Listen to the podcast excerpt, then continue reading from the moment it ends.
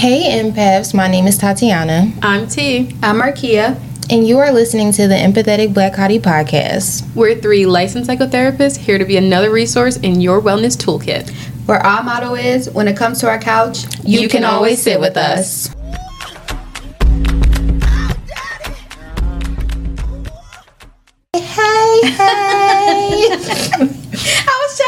Trying to a greeting too. It wasn't coming to me. I feel like we used them no, all. Compl- I know. That's why I just started saying I anything. just blurted out words.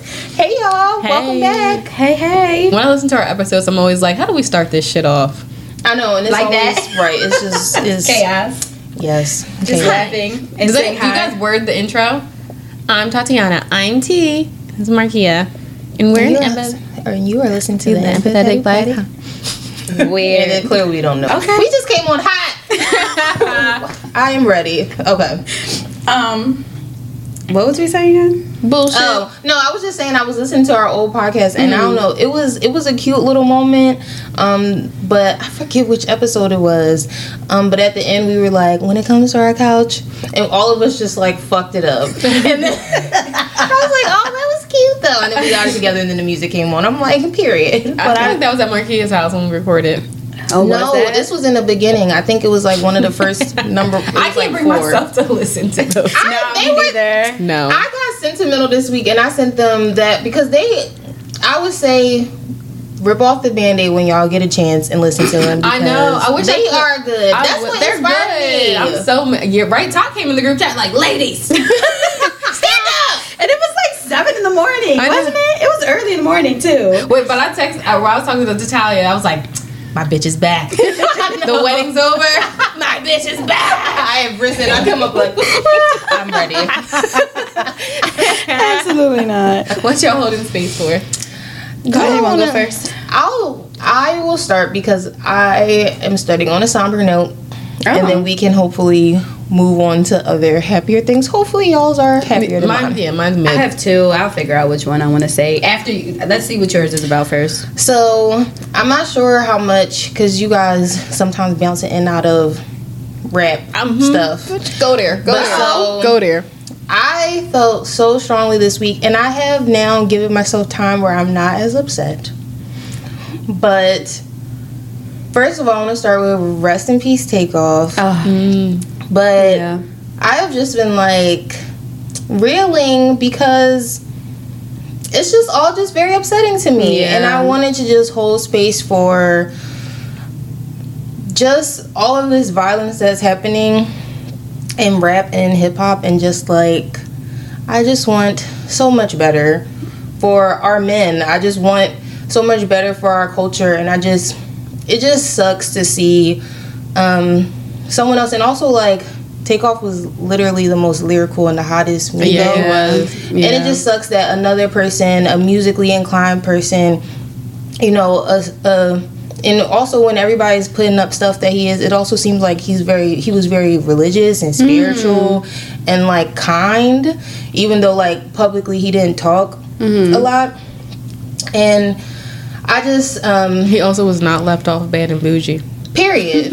also, also, never mind. I'll get. I'm not holding space for that. Go ahead. But I just, you know, just with different things happening, like with so it's takeoff, then it was PNB Rock, and then yeah. you just think of go down the list, Nipsey, all these people. I just it's, feel it's like the same feeling that comes up, right? Yeah. Of like shock, denial, curiosity, and then like still disbelief, pop smoke, disbelief. These are yeah. rappers that I still can't fathom sometimes. Yeah, and I just think about like, and I always just feel like like also living in Philly, there's so many like awful people that are just roaming the streets, and it always feels like they do the this to like the people that are chilling mm-hmm. out the way, mm-hmm. unproblematic, mm-hmm. just doing a thing, taking care yeah. of their family, and it just it just sucks. And I don't know, I just get sad when it comes to those types of things because who knows who these people could have been and what they could have blown up to be and we don't get that chance and i yeah. just want the i just want the world black people to be able to live to be to be who they're supposed to be mm-hmm. and i just want i don't know it just sucks that this keeps happening um, yeah. and i also just want our people to find better solutions for problem solving Or if I go into the clinical route. I just Yeah. feel like a lot of these things are not that deep to even solve this this way mm-hmm. and it also if I cuz I always have to come from a therapist brain too it's like these I just feel like we are so angry at so many things and I just I'm just so sad that like this feels like a lot of our only options to to handle situations and I just wish people would actually like get help so that this doesn't feel like the only option like you guys are worth being alive you guys are worth living and everyone mm-hmm. else around you it, it's the same and mm-hmm. i just wish that we really thought about the gravity of the decisions that we're making because we're taking away people's children people's sons people's Yeah. dads Yeah. you know Yeah. Yeah. You're right. And there's just like no other culture that loses icons this way so consistently, so frequently. Yeah, it was really upsetting. Especially, um, we barely. I don't want to say get over, but like we are still coping with, like you were saying, Pop Smoke, PNB Rock, Yeah. and then take Everything off. It's feels like, fresh. yeah, And, and every one of those names is huge and they have like a pop culture influence, but Takeoff just seemed like I don't know. It's not that anyone's bigger than the other, but like we've been listening to Migos since we were like so young. Mm-hmm. Um, I remember songs in the den versus like Yeah. songs at people's weddings. Like that's the one. right that's the one in college that took off it, it's it's a shame. Um, I don't want to rock the table, but I I just think another commonality I see is like we as Black women immediately feel somber and we want resolution and we are just so empathetic. Yeah. And we definitely don't at times get that in return. We don't because because the very literally yesterday i'm sure we can bridge Yeah. in like the situation with drake and That's exactly what I was bringing like up. joking That's what I was about that. because it's like she took a bullet and we're laugh y'all are laughing or at, at her rapping about her most of all saying like what she's saying isn't true but when m- males male rappers get shot.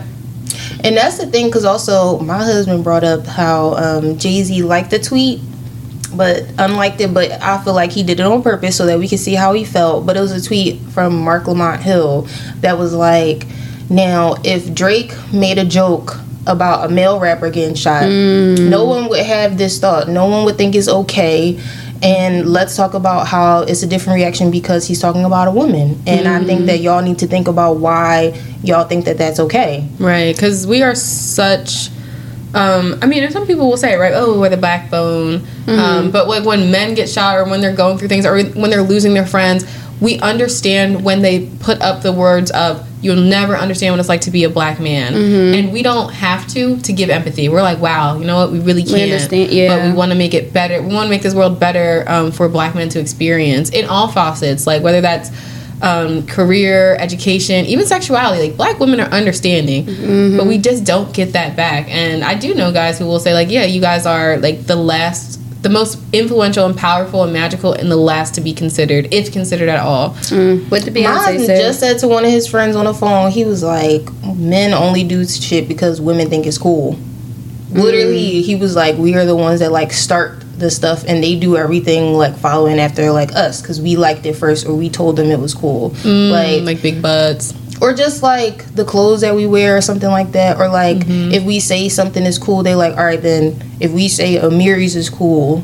And girls are like, I like when they wear this. Then it's like now they're They all buying it it. because they want to impress us and what or whatever like but we like we are like the start but also Mm-hmm. as black people Can I just say that's not going to stop me from sending Kamal sneakers? Like I always like "Todd, ask Kamal. if he's no cool." no he knows those things yeah he's always like don't tell t don't wear that thank you but but no i i just i guess as a collective though like we need to and i know some shit i'm like because i see it's this like back and forth like sometimes i wonder like if that's just like you know internet talk because in real life i don't see people talking like that like I guess it's the men ain't tr- um, men are trash thing, or like you know the back and forth, the podcast debates between men or women, Mm-hmm. that kind of vibe. But I just feel like to me, I'm like I don't know if that's real life because I see black people loving on black people in real life all the time, and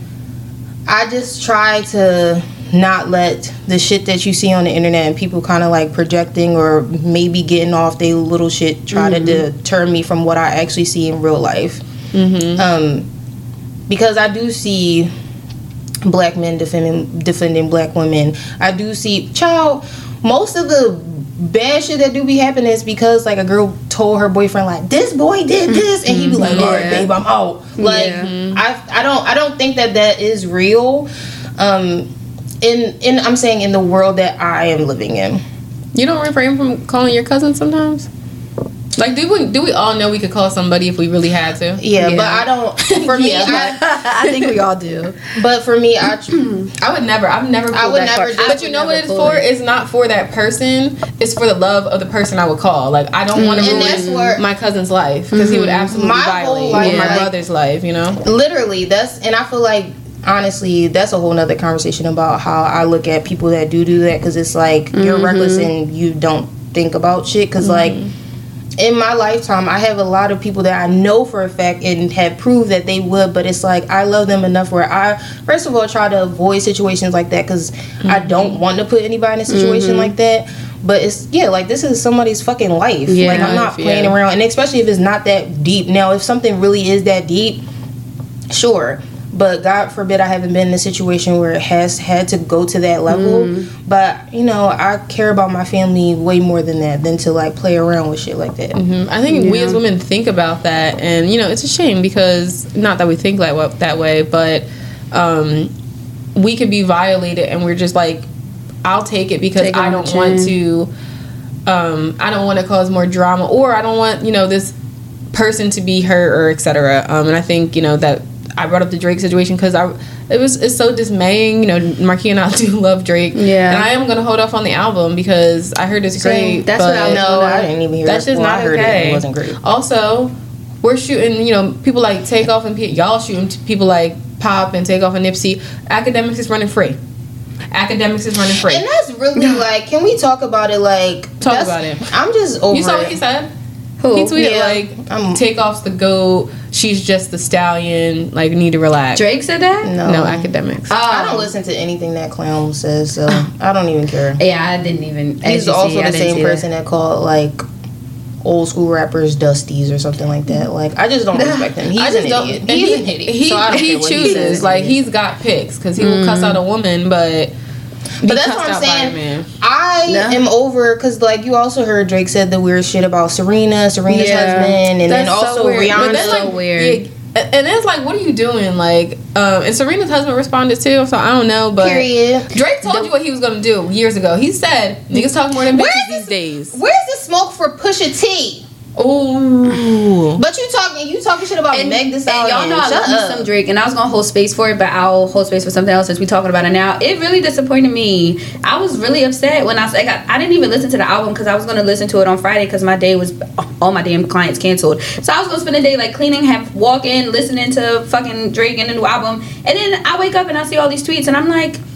One job. You had one job to just drop a nice album, say shit lyrically, and just be who you are. And you chose to attack people. Mm-hmm. I'm like, come on. And how long have you been waiting for this album with 21? The And- people, and- the clientele that kind of keep you going. Right. And now I can't listen to most it, niggas always think that you a bitch ass nigga. and then you wanna, and Lover then most of your fan base is women, and they you wanna shit on us and Ice Spice. She didn't do nothing to nobody Okay. except be a bad bitch at twerk. Okay. That I don't like. I don't like Okay, that. And I, I, just feel like the only people that were offended by her were the actual munches, and that's your business. that's your business. if you're not a munch, then Okay. like, but. I, that's why I just felt like it was corny. I feel like It you're was. punching down. Like none of these people do anything to you, and Mm-hmm. you be. I don't. Yeah, I just don't like. The Serena's husband threw me the fuck way off. Like, Even not Dram. anything. I don't know if y'all Who? know like the Dram. You know the song I like to cha cha. oh, Yeah. He said something about him. because you the whole little sidebar Oh. for Hotline Bling, he stole like the melody and the beat Oh. of Cha Cha and never gave Dram any money for it, any Mm-hmm. royalties, and like they were kind of in like a legal battle about Mm-hmm. it, and and of course Drake is the bigger name, so mm-hmm. now it's almost like it discredits like, and originally. As someone, once again, a music person, when he first put out that song on OVO Radio, it said Cha Cha Remix. Oh. I remember, and now you want to act like you don't know and oh. liability. I re- the North remembers. Okay. it's a Cha remix, ho. And now you're gonna be like, I don't know what you're talking about. Like, stop playing. But either way, I just feel like he's throwing shots at him and saying mean stuff, and it's like you are doing. I just don't get like the. Yeah. And also, if anyone also knows Dram, who now, well now. Now I don't know. Dram goes back and forth for what he wants to be called, and then also he wants they them pronouns. But it's like I feel like, and he's also very unproblematic. He mm-hmm. smiles all the time. He literally is like mm-hmm. a sweet baby angel, mm-hmm. and then you're being mean Yeah. and throwing insults at someone who literally wouldn't even hurt a fly. Like Yeah. fuck off. I don't, and I fuck with Drake, but it's just like Yeah. it's weird. That was weird. It's Y'all know how I weird. feel about Drake, but I Weird. I call him out when I call him out, and I was really upset upon hearing that yesterday morning. I was like, hmm, okay. So now I have to remove your album from, you know, recently added, and I'm not listening to it. and I, me and Kamal, once again, we did listen to it, and it sucks. So It's not good anyway. But you know what's crazy? What are we going through in the universe that these icons are leaving themselves out to slaughter? Like Nicki, Right, what is Kanye, wrong? now Oh, Drake. It's just, oh, wait a minute. Never mind. what could you say, Kanye? no, like all of them. Oh. I'm like, what's in the water? But Mars retrograde. It is Mars retrograde. It is. and for a while too. What? Did, can maybe off? Maybe off yeah, the I need a little bit of more of what's going on with that. Okay. Um, But Mars retrograde is like. Cause Mercury retrograde is when like Communication. you're more communication. Yeah, I remember. Mercury. But Mars is more like opinions or like passions. aggression, fights. Cause Mars represents is the god of war. Oh God, that makes so much sense. So like you would just get into a lot more like Mercury is more like communication Mm-hmm. misunderstandings, but the other ones is like aggression misunderstandings. Oh. Mm-hmm. So I saw a TikTok that was like, if you have any opinion or like you want to, you feel a need to speak your mind, shut the fuck up. wait until Mars retrograde is over. When is it over? Because you It's, gonna get your ass I think it's over in like February, like February. I think. It's gonna be a while. Just shut the So- fuck up. You don't be saying shit anyway. No, I don't. But I'm just in preparation. But other people may say shit and may hurt your fucking feelings. So True. Y'all know my feelings are easily hurt. you know the last time it ain't gonna take much. you know the last time Mars was in retrograde, I went through a breakup. Really? really? I think the last well no, it wasn't the very last time, but I went through a breakup during one. during one mm-hmm. because I remember it happened. I'm like, I literally I remember saying I'm like I need to brace myself, and then all hell broke loose, and I Oh, was like, oh shit, And my breakups, um, they live in the Mercury retrograde because you're a. Virgo, so you're and I'm Mars, so Aries. Oh my god, that makes so much sense. Yeah, so guys, uh, Mars rules is ruled by Aries is ruled by Mars, so that makes so much sense that Tati- Tatiana Oh. is the Aries sun, and a lot of her breakups or big pivotal moments happen during Mars retrogrades. I'm a Virgo sun, and Mercury rules Virgo, so it makes sense that a lot of my big moments come during my retro, like uh, Yeah. Mercury retrograde. But yeah, that's where my my um breakups live in that graveyard. But I think you also have to determine what sign it is, because right now I, I think Mars was in retrograde that time in Aries, like when that shit happened to me. Oh. But right now Mars is in retrograde in Scorpio, so if you have like Scorpio placements, that's why I was sending it to my friend. I was like, "Girl, watch out, mm-hmm. because it's in your, you know." but if your Mars is in Scorpio, call me. Cause y'all freaks. I'm done. What you holding space for? So I was on hold space for the Drake thing, but since we talked about it, I'm going completely left field. Um, and holding space for Marvel. Marvel. Mm. Yeah. So I've been. I decided to take the plunge and re-watch everything. Oh, it's making not that I didn't understand it, but it's just making so much more sense. Which movies were you watching? So I'm starting from the beginning. I'll start it with um, Iron Man in Yeah. 20, 2008, Okay. and then I'm going all the way up to. I've never watched. I'm like, yeah. You never saw any No. Marvel? I've never seen them either. Why do I keep bringing up stuff that y'all hoes never? Sorry, that y'all have never seen. You can call No, me a show, hoe. I was gonna say, tell them, show them how you act. the real you. Damn it. No, because we be getting y'all fucking feedback. Be nice to Marquita. Meanwhile, I'm on the other end using you. What is the TikTok? Show them how to fuck you really show them. Show them. BFFR. um, so I'm. I'll stand on it. But yeah, why? Why? Are, why are we not watching the same? I hate action. What the hell? I hate Um, action. Because I oh, said, you well, did say that last time you hate action movies. I like them, but but I, I think I'm just a girl's girl. I grew up really girly. Me and my sister, the most like we had was the little Game Boys, but I don't know how to play video games. Mm-hmm. I don't really uh, know the superheroes. I don't really know the difference between like Marvel and DC. Oh, But I, when if if somebody pops a movie on, I, mean, I usually really like it. Like I saw, it's, it's a Hawkeye. so fucking good. Yeah, Hawkeye. that was good. I like the Transformers. Are they anybody? N- no. Okay, well they're good though. Transformers are good, but that's not. I Um, don't think that's related. I feel like I asked a client because she's really into Marvel and she Mm-hmm. said Iron Man's her favorite, and I told her I'd watch it. So I will watch Iron Man because I feel like that's a good one. So I like them, but they're just not what I gravitate towards. I don't know if Yeah. this one is Marvel or DC. What's Oh, the girl God. that um I can't even think she has the Here red hair. go. The Olsen. Oh, that's Marvel. Well, she was WandaVision. and Yeah, then, WandaVision. I watched that one. WandaVision's so good. But it was also because I saw it on my um Why are you laughing? I was today years old when I found out that has nothing to do with Wanda Sykes. please. Stop the fucking Enough. track. I'm I'm taking back my holding space. Y'all are driving Marvel in the dirt right now. No, wait, no. I it. embarrassing. Y'all know the um y'all know the cinema therapy YouTube channel I be watching? Where it's like a film expert and then a psychologist and they like talk about films Yeah. and analyze. I watch WandaVision because they talked about WandaVision about complicated grief and how it relates to WandaVision. So I watch it solely because of them. And I'm like, okay, I could get with this, but when they have But you gotta start from the beginning. when You it was like fire and shit happening, I started to dissociate and stop listening.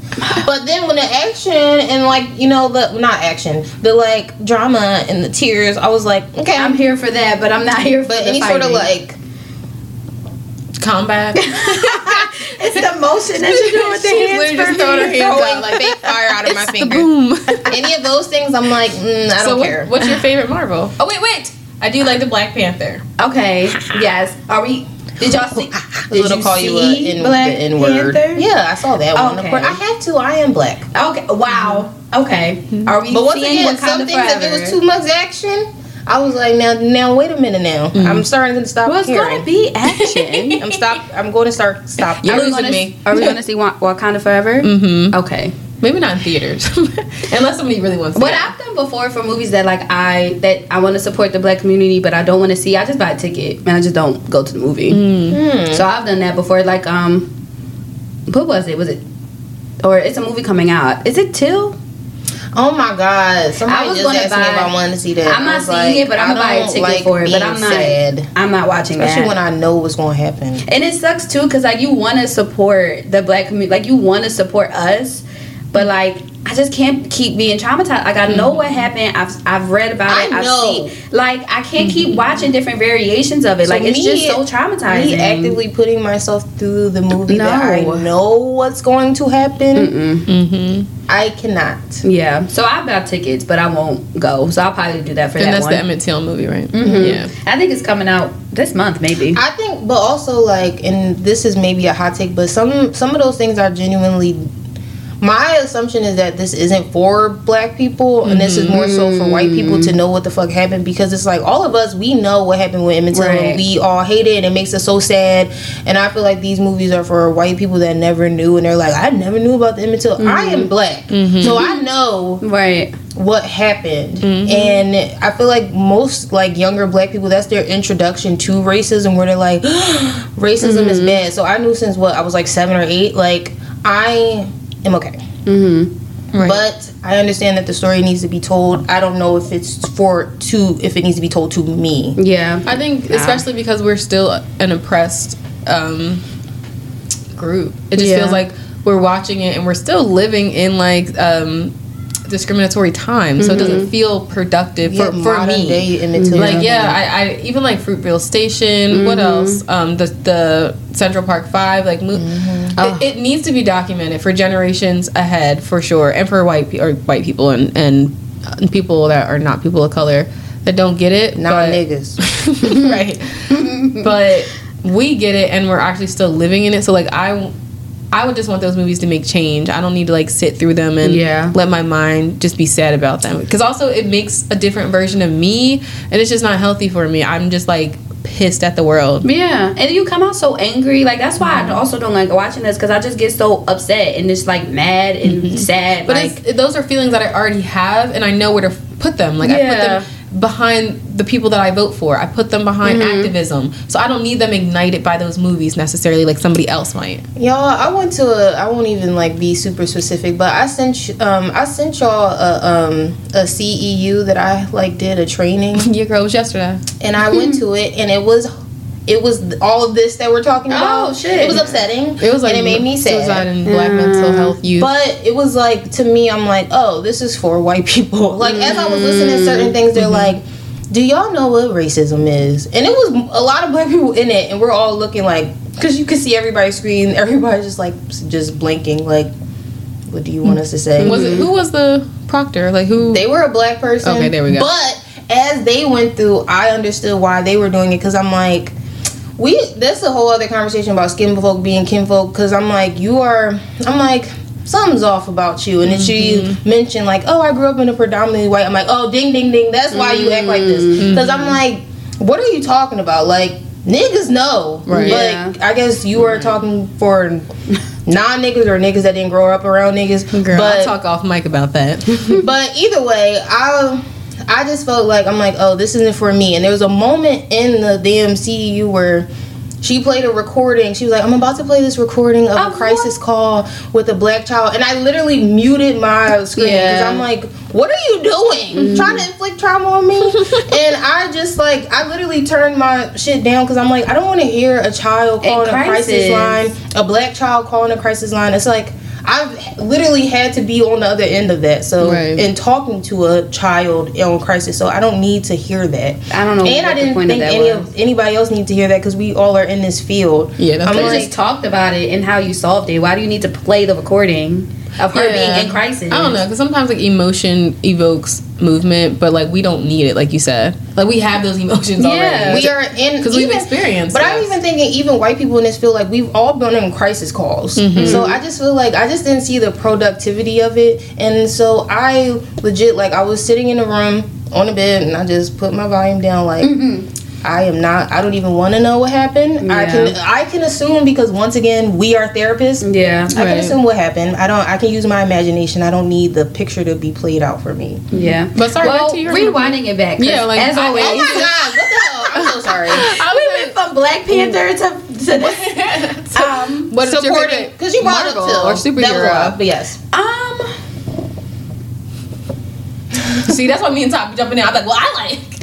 I think so. I don't know if Iron Man is my favorite, but he is. I would say top three. I don't know if I don't know if I have a one So what is it? I guess. that I like about it. I just like because it's like a little bit. It gives action. It gives drama. It gives romance. Y'all know I'm a romantic, so it gives Oh, a little bit romance? of that. Yeah, it's some romance in there. So it, it just gives me everything. Who is Iron Man's Iron Iron Man's? I'm, um, Who's Iron? so Who is it Iron was- Man Boo? um, so he was, she was her, his assistant. Her name is Pepper, I believe. Um, and then they became something more. They have a little kiddo and everything. I Um, like. I do like that weird scene. Maybe it's a like what is it? End world, end games.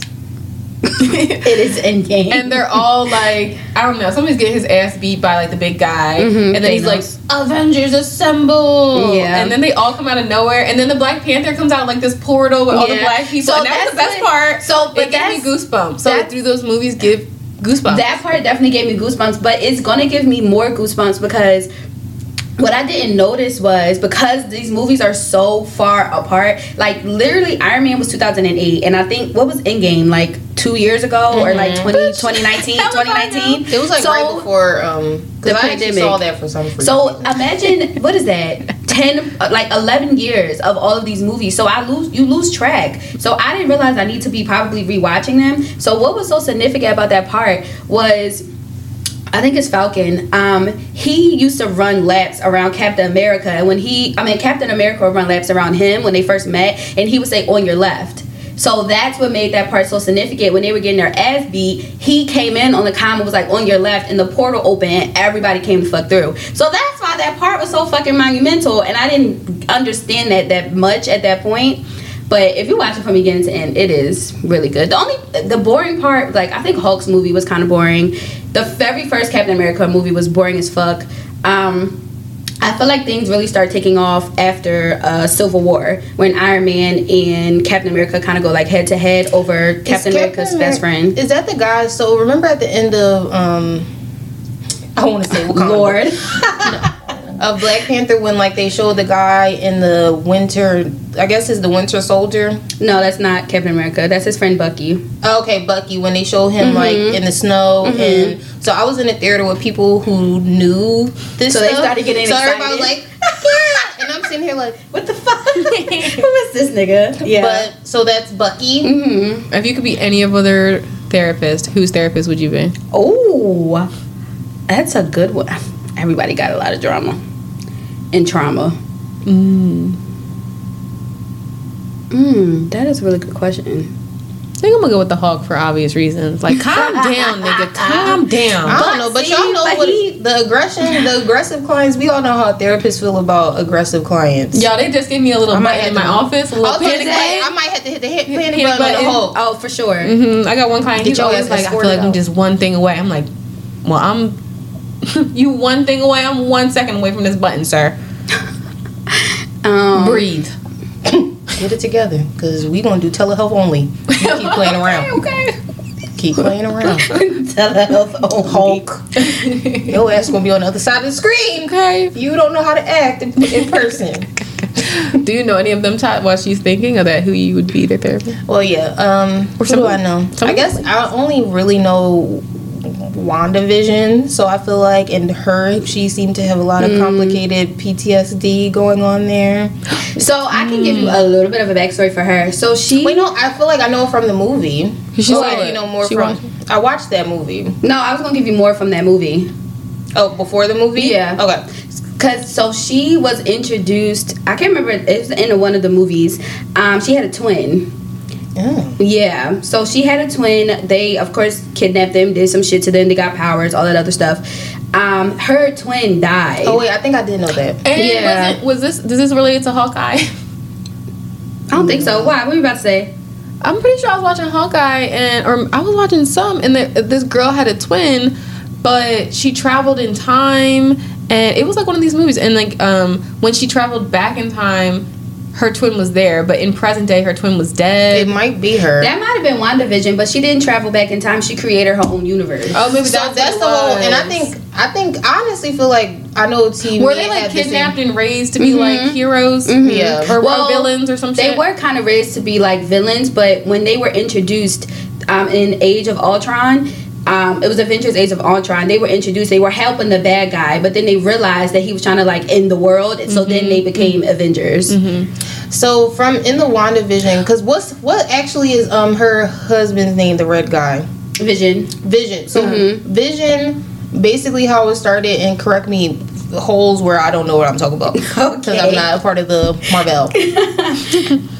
it was like a battle, a fight between someone. Thanos. Once again, the holes. And Vision died, but that was her husband, right? Mm-hmm. So the whole movie, WandaVision, is about how she lost her husband and now she wanted to create this whole different Mm-hmm. world where he exists. To escape from reality. She doesn't want to be a part of where she is right now because she doesn't have her husband. So in this, she's like a 1950s housewife in this perfect world. Mhm. They they're in black and white. Uh, They're in black and white, and she's like, "Hello, honey." They're like in a like I Love Lucy comedy, yeah, or Leave It to Beaver, where she Okay. gets to Yeah. be with him still. And that's like the whole concept of like, but little things would happen that would remind her, like, wait, you're not reality. Yeah. And she would kind of be like, It's not a glitch in the matrix. It would be a glitch. It would be a glitch. and she'd be like, hold up now, um, let's get back together because I don't want to be there. Yeah. yeah, yeah. But at the end, it's like her facing like, Get her a bed. if you're a therapist, you know what I mean. Get her a bed Yeah. She. Yeah. in the comfy in the comfy socks. But you saw. So you did see Endgame.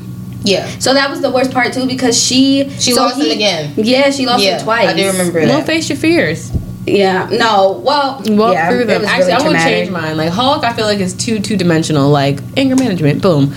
This is not. I'm pretty sure this is DC, but send Joker my way. Mm. Send Joker Ah, my way. absolutely not. Put him on my couch. No thanks. He gonna want to fucking play games with you when you ask him a question. He gonna ask you a question back. I feel like he would be a frustrating I'm- com- I'm not here client, a non-compliant client. So I we would get do, each other. which is kind of another scenario, but I would do Loki, which is Thor's brother. Y'all know Loki. he? I be hearing about him a lot. He has um, he's he skinny. Uh, he's skinny. He has like slick black black hair. Eh. I don't think I know. Who plays him? I like him as a villain, but he's not attractive. Oh, I he's a can't tell you who. Well, because he's Thor's brother. He grew up in Thor's shadow and all this other stuff. Oh, so, grow the fuck up. Yeah. Boo fucking who? so I think I would I would do his. Oh, I would talk to therapeutic. him. You know what's right, I know, I'm such a good therapist. Boo fucking who. But you know what? That's so on brand for Markia if you know her because she loves Adlerian theory with um, birth order Yeah, shit. So like siblings. if you got sibling issues, middle child syndrome, Markia is girl. Um, that is a good way to bring in the And I'm therapeutic orient. I'm psychoanalytical, so send me Joker. That make and you're trauma based. So And bring in psycho- So Wanda. Wanda. send me the Damn. dissociating. Not us doing this. We really picked the people based off of our therapeutic orientation. and didn't even like connect that. You're welcome Boom. Right, thanks guys. for bringing in the Marvel topic. oh, hmm. So that's that's who we do. yeah. All right, Um, so now what's you're holding yours? space. I was just gonna. It's, it's the question, but it's not like oh my god, I gotta think deep because it's something You we already and do. your questions. I know. I promise it's not gonna be hard. I just want to hear like what are your favorite podcasts because like we do our Ah. own. Um, Ugh, you already know. wait, yours? Yeah. Well, it's yours. It is the friend zone. Yeah. Ah. Yeah, I love the friend zone. I friend feel like my sun sign likes the friend zone. My Virgo, that's very on brand for me, and then my sad sign really likes Mona's um, "Don't Call Me White Girl" podcast. So those are. She's been having a lot of guests though. I'm like, I just want to talk to you. Really? I want to talk to you. I just want to talk to Mhm. you. I know she gets mad when everybody say that. I have another guest. I'm sorry, y'all. Let's speak Like, that I just into want- existence. I but I do be talking to her. She don't talk back in the DMs, but I be DMing you, Demona. Answer my friend. but because I don't put nothing crazy, but she has a dark side of the DM Oh, um, yeah. component. But I just be and they be so problematic in that DM, dark side of the DM. I gotta listen. I think I probably listen to like one. I need to be more consistent with her. I listen to It's her on gotten better, YouTube. I watch too. her on YouTube though, Hers- not like on a podcast. um, I watch the clips, but I listen to her in the car and stuff. Oh, she has both. I thought it was only YouTube. Yeah, it's, it's on both. both. It's On both. Apple? So yeah, yeah. so I listen to her in the Oh, Let me add her car. right now. Um, and it's gotten better. Like ours has gotten better over time, Mm-hmm. and I, I really like that. And then the friend zone's obviously very established. You guys put me onto the friend zone. I used to be so I don't know how my friends put up with me because once I don't want to do something, I'm like I don't even give it a thought. I'm like, no, that's not me. And then everyone is just so patient. Like, all right, I think you'd like it, but all right. And then I eventually I let I do it. And then I like it, and I'm like, I love this. and they're like, yeah, bitch, but we knew that. Duh. Uh huh. so one, it helped me recognize like uh, I got to work on being more open, and two, um, I just love that one. Like that was you guys put me onto that years ago, and now that I listen to that almost like weekly, I love Fran. Because I feel like Fran is like your mm-hmm. sun, mm-hmm. Ju- Dustin is like your mm-hmm. moon. That's true. hmm That's so true. Oh yeah, because she is an Earth sign, Taurus, and then he's an Aries. And then I follow all of Fran's friend Hasna. Not really. Yes. Haas. Has. I know. I um, secretly am. be They're all their just my oil- friends still. Right in my head. Yeah. Um, and that's so crazy because it's a friend zone. My friends put me onto it. So those are my two tops. And obviously I have some here and there. Um, Mm-hmm. I do want to give an honorable mention to somebody that Tots put me onto, but I think somebody one of Tots' favorites. So I'll let you say it. Yeah. Which one is it? Around the way curls. Yeah. Mhm. Yeah, we got to shout out to the other love Philly them, too. podcasts. I always think if I want to like message them and be like, "Hey y'all," because like Do yeah, it, girl. I'll be Philly the Do it. Do it. connection. Do it. But yeah, Do it. Do it. Do it. I really enjoy. Look at us like harass them. Yes. but I enjoy Roundaway Curls because they're also really they're you know really introspective. They're always talking about mm-hmm. like deep stuff. well, you know They're what we should do? We should say like, listen, this is the type of person that would like this podcast. I would say for Roundaway Curls, it's like a person that is really like trying to examine like what are what are my habits? And like do I like these habits of mine? And I don't know they're always just doing kind of like deep soul work. But like in a funny way because it's your friends. It's, it honestly is like conversations that we be having like why do you do that? I'm like I don't know bitch. And then like then we just kind of do like a deep dive. And because they've been friends for such a long time you can really have those like real mm-hmm. conversations. And they're like different in the best ways that make a friendship work. Yeah. And obviously they're similar too. But like their differences are just like so kind of like I don't know, engulfing to like listen to. It's just so nice. Yeah. And it's like real because sometimes they be having like little tussles too. Mhm. It's like me and Markia. they be having a little tussle on here, and I'll be like, I'm uh, looking up to God. She said, oh, "Here she go again." Help me, just trying not to have conflict. All right, so somebody that would like around the way curls is somebody who likes what? It's like a woo woo. Like you're trying to work on yourself, but also you're you don't you, you're not that serious. Like it's like you're serious about doing stuff, but like you also like fun and you want laughter and you want a, a mix of all of that. So I feel like it's a good mix. Somebody who likes the friend zone would be what? I would say somebody that likes pop culture, wellness, black, black, black, blackity black, Yeah. uh, wealth, and yeah, Music too. I get uh, so many from Assante culture. Singh. I get my I get so many new songs that I I do, too. Like now love from from them too. And I always have to pause it when I'm listening to it. When, she gets to, when they get to the music, because I'm like, I need to be somewhere I can write this shit down, or I can edit automatically the to my worst feeling is when they get to the um, listens lately, and I I've been like it's been multiple times that I've been driving, and I'm like shit, I missed, I can't because I'm Yes. driving, I'm in the middle of doing shit. I'm like I have to, like you said, I just Yeah, like I have to come it. back to this later because I missed a good song. I have you know so many crazy? that stopped there. again, I'm very. It's very hard to put me onto a new song. That's not my favorite segment. What's your fa- wellness? Um, wellness is my favorite segment. Hey, friend, hey. Wellness is my favorite segment, but I, I would say the music gets me when I'm so old, y'all. When Dustin brings up like a throwback, Oh, yeah. and then I'll stop the podcast and be like, I gotta play the throwback, too, and then I'll get back to the podcast. Um, but that's usually what. But I do like the listens lately. Like I will listen to it and be like, what do they listen to? But I never, I rarely find myself going deep into it. There's some major songs that really like are on rotation for me that like they put me on, and I'm like, thanks. I can, but yeah, um, You want to do more of your own podcast? I don't know because I have ones for the different parts of my personality. So I would say, if I'm just being like normal old me, of course the read. Like I cannot. I, I literally cannot without them. I was just listening to the, their podcast yesterday. Um, it's pretty much like always in my ear. And when I get super bored and nostalgic, then I'll go back to like earlier ones that used to be my favorite. Really? So yeah, mm-hmm. it's like my comfort podcast when I'm just like I just want to laugh. I don't want to. I guess because they do do some introspection stuff, but I feel like for me, I'm just like when I just want to laugh at stuff. When I just want to like talk about pop culture and just be mm-hmm. like, you know, not. I don't want to dive too deeply right now. It's definitely my comfort podcast, and then also because they've been out for so long, it's like you know, a meeting with old friends. It's mm-hmm. like, what are they up to? What are they doing?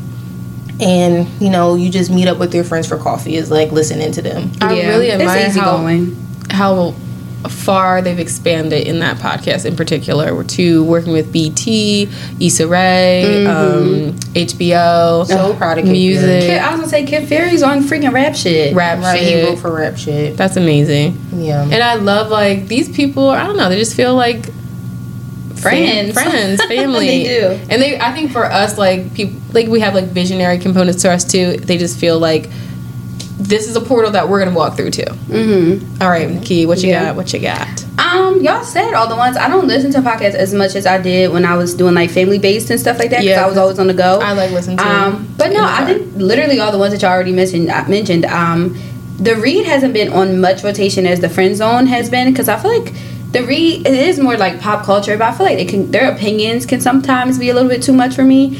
So um, if I want something just like easy going and just light felt, then I always um, I'm always listening to the friend zone. Mhm. Oh, girl, but there's sometimes, and I love me some Tiffany Aliche, but I have to really prep myself for those friend zone episodes where they have the budgetnista on there. Yeah. I Oh don't yeah, she to- stressed me out. She stresses me out. I don't listen to them. But I well, love her, and I'm gonna buy her going to book. shit. Go buy her book, y'all. How to Get Good with Money. Tiffany Aliche, the budgetnista. Um, love her. I have her. to prep myself for listening and to I those actually started listening to her and, and Mandy on um, what is their Mm. podcast called?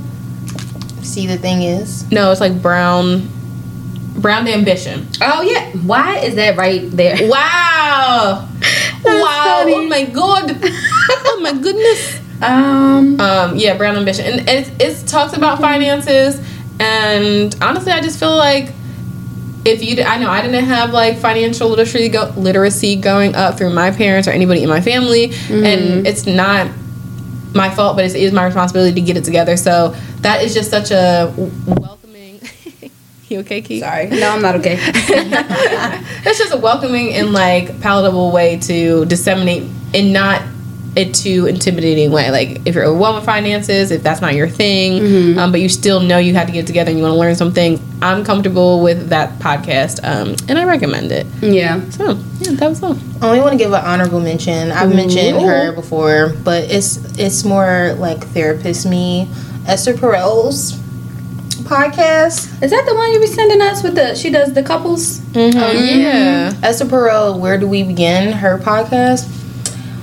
Whew, it be getting juicy on there too. But Esther Perel is like a famed, like world renowned psychologist. I don't. I actually don't want to get her title wrong. I believe she's a psychologist, but she does like one time therapy sessions with these couples, and um, it's just like the way that she talks, the way that she interacts. Like if you are in this in this field, it's like a master's class in how to engage with other people. And if you're not in this field and you're just in relationship with other people, it's just a master class on like things that we could do to change our relationship with people.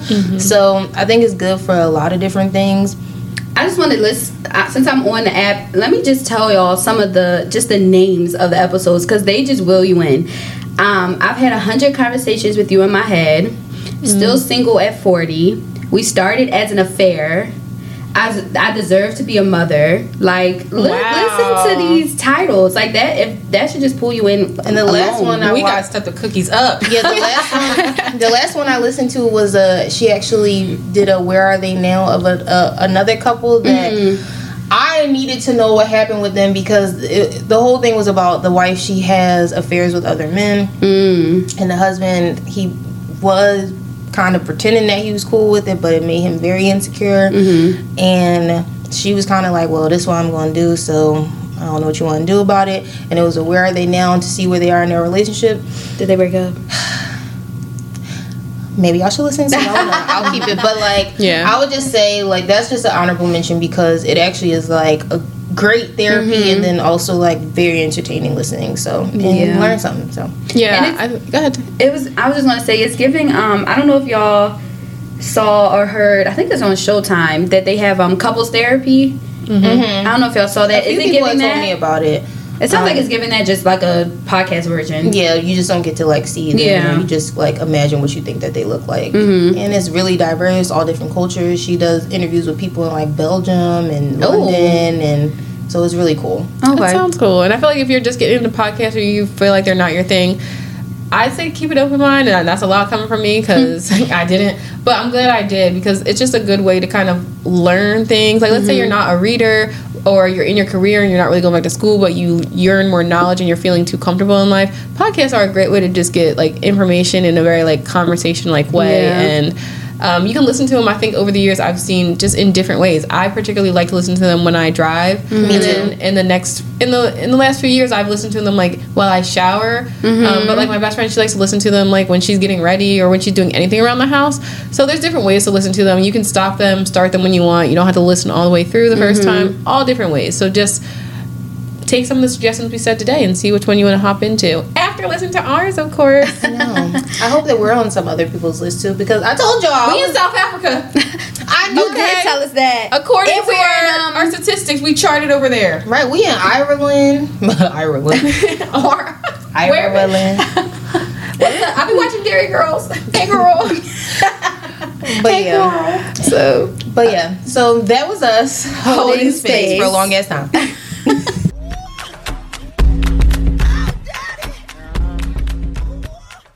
Welcome back. that was in my head. Welcome back.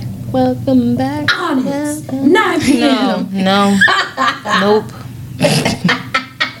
I'll never forget because y'all know I went to that branch campus, so we got 98.9 like by our campus. My friends used to be like, What the fuck? What is going on? What is Onyx? I'm like, If you know, you know. Yeah, you're not from here. It's okay. If only you knew. But maybe Only you knew. Hey. You know, love my girl. how much I do. Do. this will be an insider between me and Kumar. We always make fun of Patti's voice. Did you see? You better hit the note. Did you see her recently rolling around on that damn floor? Mm-mm. Who My mom had sent me like a um. She catch the Holy Ghost? No, she was just performing. She was just singing. I don't remember I'm what not song it was, and she was just rolling around the damn floor. I'm not surprised. I'm okay, Patti. Patti, love you. It's Philly girl to another season. Philly girl.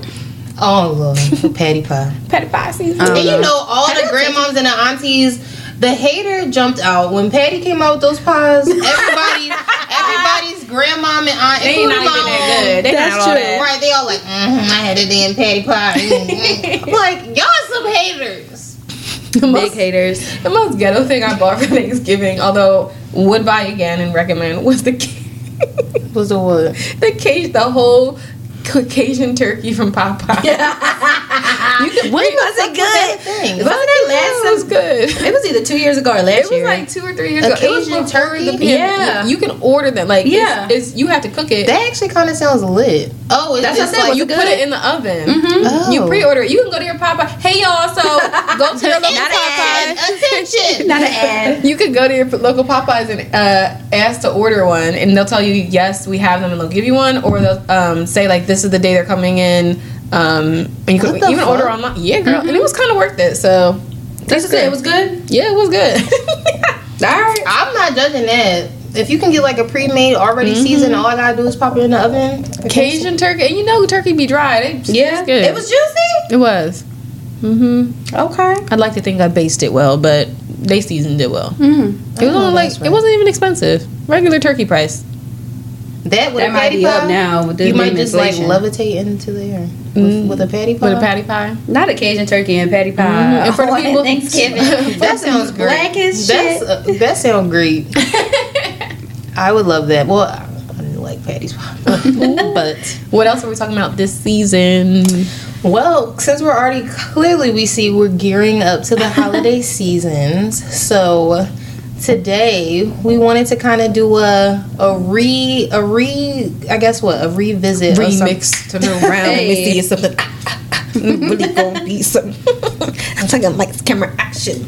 Yeah, I'm Sorry, Miss Jackson. So we're remixing. we're, we're remixing a older post that we had actually before we went live um, podcast wise. we Oh yeah. It was pre-live. It was our holiday survival guide. So if you are a old, you know what? If you're an OG follower of EH Period. and you were there when we first posted our holiday survival guide, message us and tell us, you know, and give a hootie hoo because you, you see me?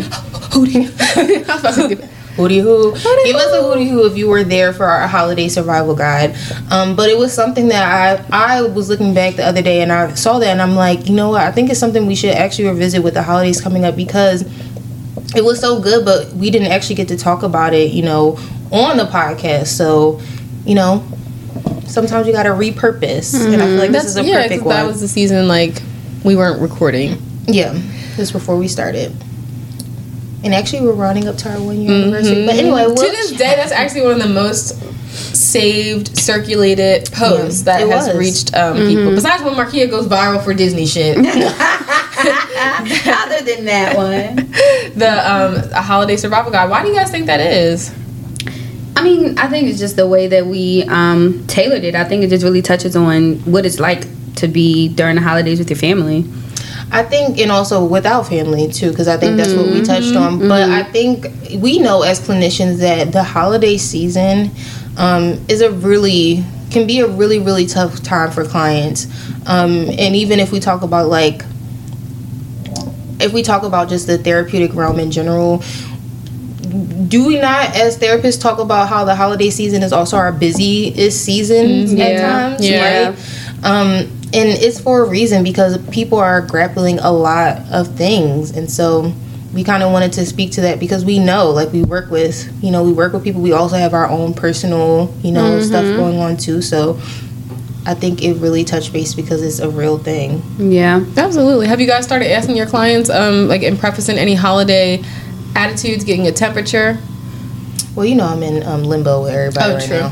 Not just yet. we just gotten over Halloween because a lot of my clients are actually celebrating Halloween this year. So I'm Yes still touching no? base about that. So not yet. So this is I usually start the conversation around Halloween, um, around because Halloween is fun, and most people don't tend to struggle with that one in particular because you're with friends or um, I don't know, n- less family. But I go into any like temperature getting around Mm-hmm. like are you worried about the holidays what are your feelings around the holidays tell me when i bring up the holidays what comes to mind for you Mm-hmm. um, just so we know like we only have three sessions before thanksgiving Yeah. so like i gotta Oh, yeah. we only have eight sessions before christmas Hmm. so or less so that's why i get the conversation going because i want them to put it instead of their subconscious mind in their conscious mind on active ways of how they're going to navigate their holidays if it's Mm-hmm. a struggle for them um, and especially with the first thing we brought up in our topic which was family boundaries So, so today, yeah, let's go over. We're gonna go over family boundaries, celebrating the holidays alone, um, and like grieving loved ones, grieving loved ones, um, in comparison.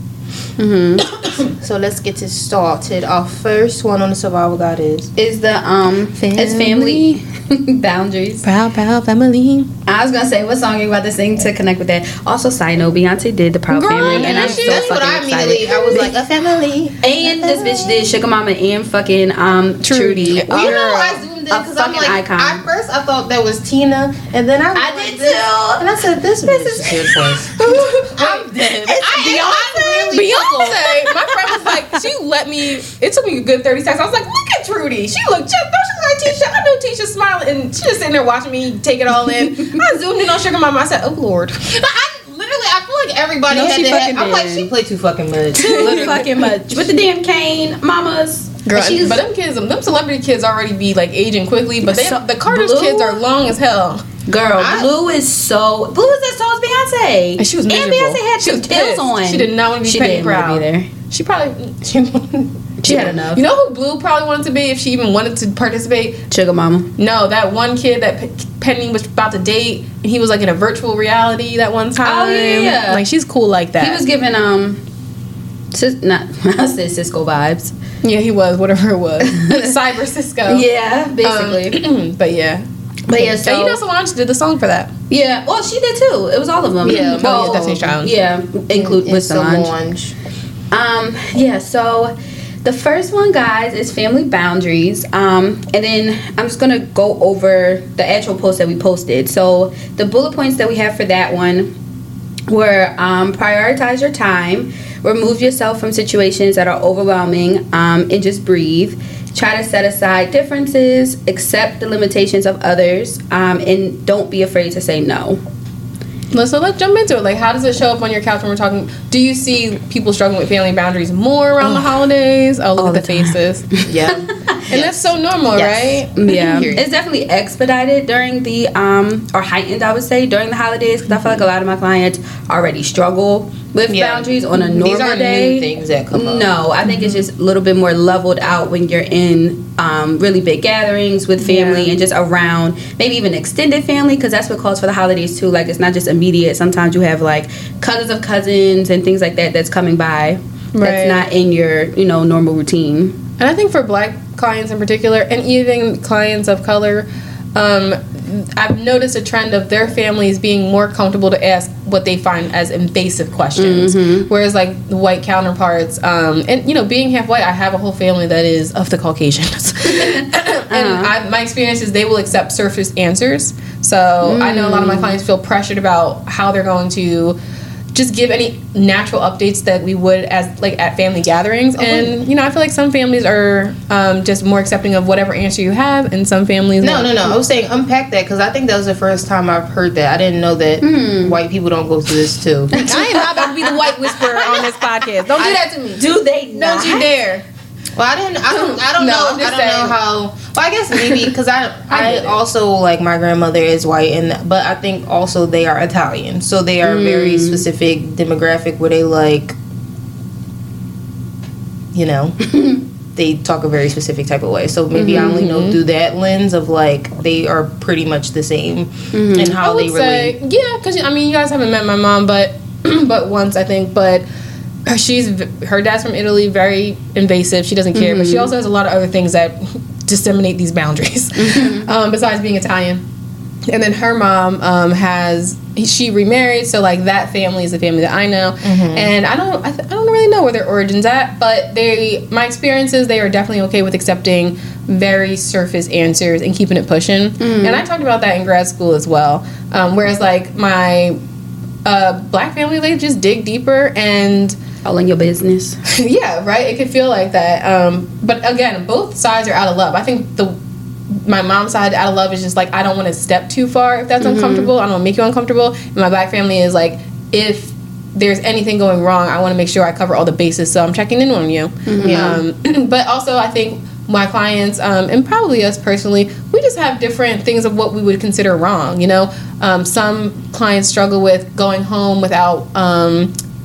Um, a partner or any updates on their relationship or any updates on kids where that's not really a problem if my family asks me that because i don't i personally am, am not in putting my stock in that. But if you have insecurities about that having a questions being asked automatically sends off a small stress response in your brain even if you you feel like you got it. And so i talk about those connections and, and ways to kind of navigate through those um, particular questions. What do you guys see on the couch? No, that's definitely true. I think that you know I'm I am, am similar with you, T. Where like I my family isn't the type of family like you don't got a man yet, which like I am so thankful for because I really do empathize for the people that I know personally and in therapy where whose family are like that. I'm like, God, that sounds annoying. Yeah. But, right I have my own annoyances though, but it's not that in particular. But um, but yeah, I think with family, it's a lot about like, I think a lot of you know it's the same thing like what you were just talking about key too where like you have a lot of underlying issues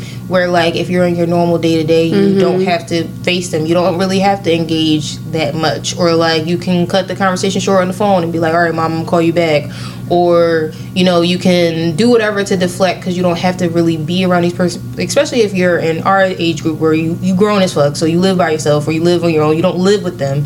So you can kind of change how you engage but this is a time mm-hmm. where it's like almost we have to face it. It's like mm-hmm. oh they're shit they're there. Mm-hmm. Or now they're calling me if, especially if you like my family like what are you cooking? Or what you doing? Or what you gonna wear? Or whatever the fuck. Where it's like uh you know an increase of communication. So it's almost like a moment where we have to like face some of these uncomfortable interactions that we usually get to avoid. Yeah. That's a, I named a common one, but there are so many other common ones, and it, it doesn't matter what the context is. What I really want to highlight is if that's a discomfort for you, um, mm-hmm. similar things that we would see is it's really just your insecurity. So for me, being asked about kids and children does not it's not my shit. That's not where my insecurities lie. So being asked about it doesn't bother me. Mm-hmm. However, if I go to dinner and you talking about a bitch look thicker or she gained weight mm-hmm. partic- particularly because i do come from two different type of sides and weight on one side is regarded differently on the other side. So that's my shit. So i might feel or in the past it has been. Yeah. now not so much but either way that's what it is. And for a long time and what i see on my couch with my younger 20 somethings it's it's school. Like school's the insecurity. Like i actually am failing a class and i don't want to talk about that. Or i'm not Yeah. failing but i'm doing well and it's still really hard so i don't want to spend this time talking about it. Um, and whatever it is it's your insecurity. So first kind of labeling that of like my family is touching my shit this is me Yeah. and and when somebody touches your shit what do you do with that Yeah, Yeah. about being confident in or taking control of your anxiety or whatever fear that is, because that's where it's coming from. Like you feel insecure about it, and someone asks you about it, and you're like, "Shit, why are you bringing out, you know, what I'm fearful to talk about or what I, I'm trying to avoid talking about?" Mm, or shit i'm still figuring out i, I don't think i don't know what mine would necessarily be. Maybe like what's next because i'm still figuring that out too. Mm-hmm. Um but what would you guys do you guys have any shit that you're comfortable sharing? I was just thinking about that too. I'm like, what would I say is something that's really I know if I'm being I'm being transparent in the past, but now it's over. It was mm-hmm. questions about the wedding, like that used to like, mm-hmm. like please, Leave me mm. alone. Please, just let me be, let me figure out my bearings, let me get it together. But now that's done, so it's like whatever, y'all. That's a good mm-hmm. recent example, and the, and you were engaged not not long, but a pretty traditional amount of time where you passed every holiday and had to kind of have the opportunity to face be faced mm-hmm. with that. Oh my gosh. Literally, we got engaged in March, and I think starting like, what was the first big time people saw me my family? Maybe like Easter or something like that. Like, Wow, so the next really month. So they're like, Literally when's the wedding? month. I'm like, please. I'm enjoying just being engaged. Thank you so much. And I had to keep saying that, but people like, when's the date? Or when can I invite my butt? Like already. And I'm like, I'm mm-hmm. being inundated with questions, y'all. Mm-hmm. But so from there, that was my like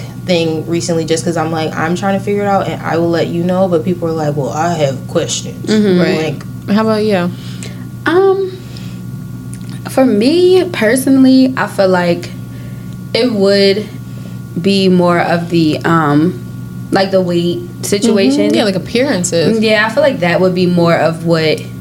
And my family actually doesn't do this. Um, but I think if they would, that would be a huge insecurity because I am so up and down. Like last year, this time I had a trainer and I was really like on my shit. And now this year, I do feel like it's a couple steps behind where I was last year. So I think that would be a huge trigger and would be hard for me to sit in the same space with them if that was to be something that they brought up. Mm, yeah, certainly. And, and we see the similar sentiments on the couch. Mm-hmm. Um, now, I don't want to go through every bullet point we put because we'll be here forever because we got like other things Yeah, on how to yeah. get around the holidays. But is there any other one in there that you think empaths would really benefit from when it comes to um, handling the holidays with family boundaries? I would say really just accepting the limitations of others. Yes. Because second it's not only some like someone in your family respecting what you don't want to talk about but then you also respecting what other people don't want to talk about so it's like that staying in that same Yeah. common ground of just like mutual respect i don't want to talk about this you we won't talk about that I read it as sorry, Oh. Ty, go ahead. No, I, was gonna, I think we're going the same direction. I read it as understanding that if somebody's asking me stuff or they can't read my cues, that is probably a mm. limitation. I was just saying my mom in the nicest way, saying like, yeah, she's an Italian, yeah, she's a Sagittarius, mm-hmm. but she's also like psychotic. Well, she was psychotic, so like mm. she was the the person that didn't have boundaries. She had a big personality, and there's just limitations of like she doesn't always read the room. So mm-hmm. sometimes I feel like mm. cousins or aunts or and I have aunts and uncles like this still. You know, mm-hmm. they just don't read the room, and I accept that limitation. So I'm not going to sit here and, and let that emotion take over me and be frustrated mm. because then I'm not accepting it is. I'm accepting that this person doesn't really mm. read cues well. I don't have to put up with it, but you know, Yeah, I, I'm going to accept like this is not a personal Yeah. thing. For your own this peace is of their this is their Their- lack of skills. Mm-hmm. And that's exactly where I was going with it of just like I think a lot of the anguish we do feel in some family interactions and this is something I personally had to really overcome as well where you mm-hmm. see something that's going on and you feel so upset or so you personalize their behavior as something that may be a fault of yours or if they really love me mm-hmm. they wouldn't do these types of things and mm-hmm. when you truly just accept like this is just who this person is once again that doesn't mean like that doesn't make it okay it also doesn't make the things that they're doing right but it also is now taking the ownership of the problem from you and you to fix and you to take care of versus them. It's like they do this thing. Mm-hmm. I don't like it but what what the hell am i supposed supposed to do with it? And then mm-hmm. that just you know shifts who it belongs to you know? Mm-hmm. Well okay. said. yeah. Uh, I Uh, like what- those two different perspectives. You do? You gotta you gonna add? Add, oh no i said mine already with No, the I oh. And I love yours too. Um, so family boundaries, we totally get it. Um, asserting boundaries really kind of looks like, and I'm going to move on to the next slide. But instead of just talking about like, oh, our antidotes, like I really say like. There's a skill called a stop skill, and you think of the stop sign, but it's also an acronym. And you just stop when you kind of recognize your emotions getting kind of high, or even just a trigger. A check-in. You take a step back. so S, stop. T, take a step back. O, observe what you're feeling instead of engaging with it. So I was doing yoga today and everything was coming to mind. Like, oh my God, the girls are on their way to record. And I, I labeled it. I said, worried. And I let it go. Um, so, like, label it, observe and label. And then P is find peace. So that if peace for you is taking that cousin walk or, um, you which know, my cousins getting put a little extra sauce on in your sangria. No, that's a terrible ways to cope. But also, if peace for you is that, or just taking a step back, or texting somebody. I'm, I'm a big fan of texting my sister like, Mm-hmm. "This is some bullshit." You know, getting it out um, and recognizing that's just a quick way to soothe yourself and work through family boundaries. Um, have a family buddy. Me and my family love that too. I'm not coming until she coming. Or if you're sitting and you arrive early, text them like, "Where you at?" And if they not there, I'm sitting my ass in the car until they get here because Period. family buddy. So I'm not handling I think there's lots myself. of ways where we can, you know, do that and find have peace bound- in that's it's a not. boundary. Yeah. And also just ways to cope or to navigate or to just build some form of comfort in sometimes situations that may feel uncomfortable. Mm-hmm. Right. What I always talk to my clients about too is knowing that you can remove yourself or setting limits on how limits on how long you stay at the function. Like just mm-hmm. because you're there, like just because it starts let's say at five and typically the family's there till like midnight, who said that you have to stay the whole time? You can come at seven, leave at ten. You can come at eight and leave at nine. Like you don't have to be there the entire time your whole family is there. Listen, Yeah. certain people got a shelf life. Yeah. And I talk about that with my clients too. It's like, and that's that is a part of setting boundaries too. If like I want to maintain a healthy relationship with this mm-hmm. person, I may have to titrate Yeah. how Yep. much we are around each other to keep it sane. Because once we get mm-hmm. past the three hour mark, I'm out.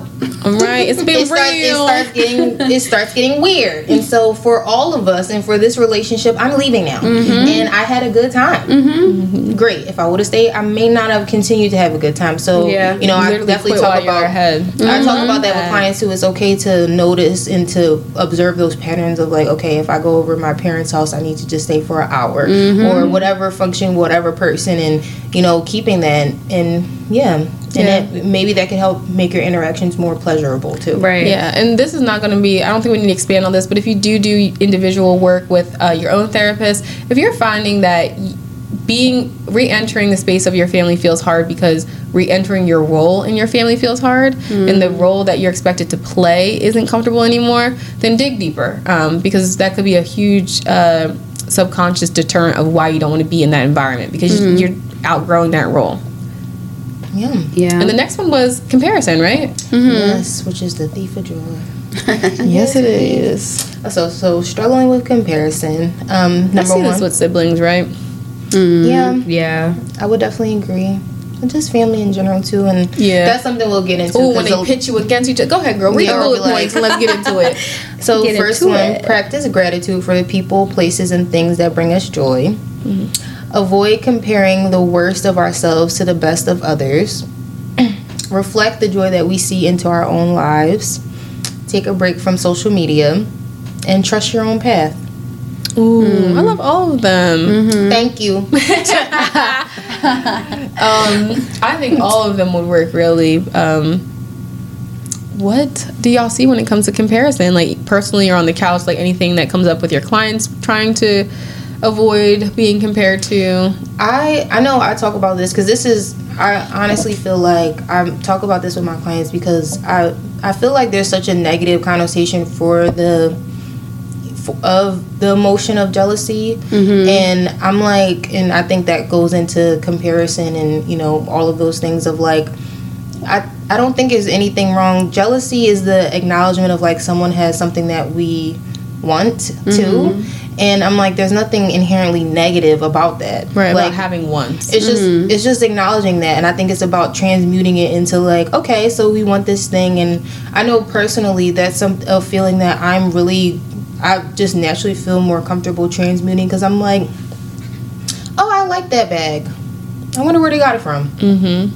I'm gonna just look it up. Okay. Mm-hmm. and now I found where it is. Okay, well, next time I get paid, I'm just gonna buy it. And it's like mm-hmm. That could have been something where I went into this space in this spiral of like they always dress better than me, and then you know they have everything that I want, and I just think that trying to use this as a space to transmute it and just acknowledge like oh i want that thing and it doesn't have to mean anything negative about me it doesn't have to mean anything about who i am as a person but just acknowledgement of something and that happens a lot and it Sure, Yeah. certainly, and I think it's, jealousy is such. We've talked about this. It's such a uh, transferable uh, type, not transferable. Mm, transformable emotion. But the thing is if it's where you send that energy to so todd's describing sending it towards ambition like i it's leading me on the path for things that i want or it can be transformed into envy and that means you're sending the energy towards what that person has and what you don't have um, but it is a reminder. All of our emotions are sending us some signal. So listen to them and what you kind of practiced there was non-judgmental thinking which is so important. That's a whole different episode but that's what that's what i described. Like you label the thought and you don't engage with the emotion. Mm-hmm. yeah. Like overly engage. Um, what what comes to mind when when you hear like comparison around the family holidays? So I was thinking more of um, like older adults comparing to where they think you should be versus where you actually are. and god forbid you got a cousin a successful cousin they come in a maybach what is that Is that a plane?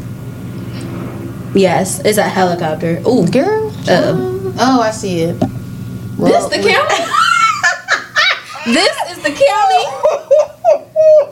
Absolutely not. I'm a shady bitch. Just a little. um, but yeah, so I was saying, I think um, what I've heard a lot from my clients is just this comparison of like, you know, parents or grandparents or whatever comparing you to like where they think you should be. Like, oh, maybe you have to add another semester to school or you didn't do a good job at certain at something and they're like calling that out and saying, "Oh, well, you should have done this or you should be here already." Like, how are we getting there? And it's like, take it easy. Like, I'm doing it on my path. Like, why are you creating tension for me and anxiety for me because I'm not where you wanted me to be or where you thought I should be. Mm-hmm. and that goes into the last bullet point of trusting your own path too. I think mm. that I think it's kind of going into the same thing with family boundaries of like people people can bring up things but it's up to us to kind of accept that as like our own narrative and our mm-hmm. own story because if you're like why don't you why don't you have a car like your brother it's like who said i wanted a car like that Right. like and maybe sometimes it does stick into like a pin of a something that is actually a wound for us or something we are actively trying to work through where we're mm-hmm. like well damn i do kind of want a car like that. But also trusting our own path of like well what are you doing to get towards that? Like let's work on that once again. This is how my brain works. Like well bitch what are you doing to get to that? Did you mm-hmm. have you been saving? Are you still doing this type of stuff? Like you can get it. Everything is possible to you. We mm-hmm. just have to make ch- choices and make changes to get those things to happen. And so if they brought up your cousin's car and you're acknowledging only this is us accepting it that we want that what what are we doing to get it done? Mm-hmm. Because then we will get it done eventually because i believe in you bitch. Right. bitch Manifesting. people in past. So it's like it's no there is no comparison or what we're supposed to have because whatever is for us we will get in our own time once we you know get ourselves together and get our you know get Yeah. on our own path. You know, I think if mm-hmm. you're struggling with comparison, affirmations will be a great mm-hmm. little vitamin to take before you go out into these environments that touch on those insecurities. Um, just really affirming one your path or what what you are bringing. Um, if being around your family reminds you what you don't bring, oh well i was about to say something that may be problematic shocker. Shake the table. Well, I was just having a conversation about this. Sometimes, also, some family members don't actually know what the fuck they're talking about anyway. Girl, that's why I don't give a so And that's when- the Doesn't look like I give a fuck 'cause I I don't. don't. that's why, like, I just had a conversation about. And literally, I just had a conversation with a family member that was upset about something another family member said, and I'm like, listen to who you just talking about. Child, who mm-hmm. gives a fuck what they have to say? like, do they even know what success looks like? Like, right. shut up. Right. Mm-hmm. Peanut So measuring who it's coming from too, mm-hmm. like how much weight are you giving this person? Why is what they said so valuable to you or so like affecting you? Right. What is it like the drags when people be like, "Oh, you still not married yet?" Like, "Oh, you still on your, you still cheating on your husband?" Mm-hmm. Oh, you want still don't know your husband? first son's dad. Damn, auntie, that's crazy. still don't Right. the That's daddy where to your you just gotta actually think like, "Wait, who is even talking to me, child? You judging me? You a mess." Look at your life. Yeah. And then that helps us to be objective. I got, well, Before we no, go down the rabbit hole, I got my smart mouth. I always say like, whatever I'm missing, they bring it out. I'm like, well, you know, I always wanted to be like you. Mm-hmm. Sedge Moon, ramp. More like a dinosaur. Wait, I actually am curious of our. So now we got T's example of how she handles shade. How do you handle shade, Markia? I just don't say anything. Just take it. No. Oh my no, God, I'm no, such no, a no, no, pussy. No, No, no, no. Do you let it ride off? You don't take it, or do you go home and internalize it? I was about to go through a, scena- a, scenario. Now I just let it ride. Like I, it doesn't phase me. So that's what you do. You just So mentally now, block it. yeah, because I know, and it's it comes through confidence. Like my mom, she always brings up how big my boobs are. Always, Uh, ever since I probably was like ninth grade, and I literally went from like, I'm not going to say, but I went really fast through the letters. She always brings it up, and now I'm like. No, like I, I'll, or I'll say smart stuff back. I can't think of something that I said recently, but I'll like say smart stuff back, or I'll just like ignore her. So now it does roll off my back. But initially, when I was going through that, that was a lie. I went through all them letters quickly. Why are you pointing that out? Like that's an insecurity. Yeah. Um, but now, yeah, I'm able to handle it better. I hate that families even feel comfortable commenting on bodies like Yeah. that. When I was an adolescent, Mm-hmm. my family had this had the same similar comments around my chest too, and it's like if y'all are concerned, don't you think I'm concerned? Like, why are you making? The, and I gotta go to school with these. so like, I agree. So um, uh, one rule of thumb that I have for myself is to not comment on their bodies. I may say like, I hope you feel as good as you're looking, um, but I just don't do that. Yeah, and you know how close me on my um, my aunts and stuff like that are. Let let me bring up a reduction. They're up in arms. Oh my God! Why would you ever do that? I'm like, Oh my God. look at what y'all have been pouring into me literally since I was probably like 14, and now 10 plus years later, I'm considering a reduction, and everyone's up in arms and telling me I shouldn't do it. Well, let's take a look at the past 10 years. Hmm. Honestly, I think that is something that I want to actively work on is like not commenting on those things. But I feel like I've never commented in a negative way. I've never hmm. commented like you look like mm-hmm. that. To me, sounds wild. But my family, right? You look like shit. I've, yeah, that just sounds even weird. But I do comment like if I notice like my friends, I'm like, ooh. Let me oh, I see it poking, or like mm-hmm. my family is the same way. No one has ever, and I've gained weight, and I've done all, but no one has ever said to me like, "Girl, you getting big." But if I do lose weight, they be like, "Ooh, Yeah, you look good," and. I'm like, "Yeah." But I feel like my family will only acknowledge it in the positive, mm-hmm. Mm-hmm. and I feel like I do that for the for the people in my life too. Like I would never do the you know the opposite, but I know that even sometimes that can even feel like oh I'm being you know perceived in that way, mm-hmm. and you know that's not my my you know goal. I'm just trying to notice like okay I see this, but I do understand that like yeah. But Yeah. everybody has that different relationship and i'm speaking specifically of how my family and that's what kind of gauged my way of how i engage in that way mm-hmm. too. But you know everybody has comes from their own backgrounds and experiences and you know you don't think about that when you're saying it because you're just like oh period bitch let me uplift my friend but maybe it doesn't feel uplifting Yeah. Which we've heard. Were you gonna name how you do shade? Hmm? How you do shade at family gatherings? I feel like you gonna give me an example. Hmm? I said, I felt like you was gonna but give then me i an feel like you already like gave, Gave one, one. a personal one um So how do you handle it? Or how would you? I it's honest because I feel like I am someone that sometimes doesn't like in the moment I'm like because I'm someone that like lingers on something that someone said later. So I feel like in a moment I probably mm-hmm. wouldn't even fully grasp that somebody was being weird. And then after I would like text them about it and be mm. like I didn't like that you said that. After I actually got to soak it in but Yes, I feel that. like in the moment I never really like catch it. So they may get an opportunity to, to let it slide and have a little jab. And I'll be like hmm? But then like during the rest of the gathering I'm like, I have time to perseverate. right. After hours of thought then I will let you know that you got me fucked up. So Period. and my family knows that. What just comes to mind is the Kandi Burruss meme where she just eating and somebody says something, or Kenya says something about her mom's wig to Sheree, and she just like, hold up, mid chew. She's like, oh. that Mama Joyce wig. You talk about my mom, but was, she said it so casual. She said eating. My mom. Wait a minute. Yeah. I- Hold up, you know my mouth her mouth go to the side. True, but that's a good way to handle shit. I definitely Yeah. have to let it sink in because I'm like, did you just try me? And then I think for a little bit and I'm like, did they try me? And then I'm like, they tried. They tried. But you know what? If you're listening and you catch yourself comparing, that's an observation. Catch yourself. The more Mm-hmm. self awareness you're gonna insert, the the more you have to redirect and kind of choose a different path. You get to choose your adventure. So, Mm-hmm. what's that? What's the third slide? I think it is Um, I think- grieving. Yes. Yeah, dealing with the loss during Dealing the holiday. loss during the holidays. Mm-hmm. Oh, okay. Yeah, the bullet points that we um, identified were lighting a candle for your loved one, making playlists or songs that remind you of them, um, writing a journal entry or even a letter to them, um, making a family toast, and having a good cry. Who Yeah. put that? Who put that one? I remember the ones that I for each one now because this is from a year ago at this point. I'm like remembering who contributed what, and I'm like, oh yeah, what I definitely think you did the toast part. I did do it. I actually I think I do did the first three, but yeah. So Y'all know the cry was me. grieving is a, a yeah, but that's also a really good one too. Like yeah. um, grieving is a more evident and acceptable topic around the holidays, right? Because people understand. Oh, of course you miss your loved one. Yeah. Um, but to be honest, I don't know. Let's let's jump into that because I feel like for me, it's not the holidays. Like I think when they first pass, you know you're going to spend the holidays without them. But you know, it's kind of those random Tuesdays or when things are going wrong where I'm like, fuck.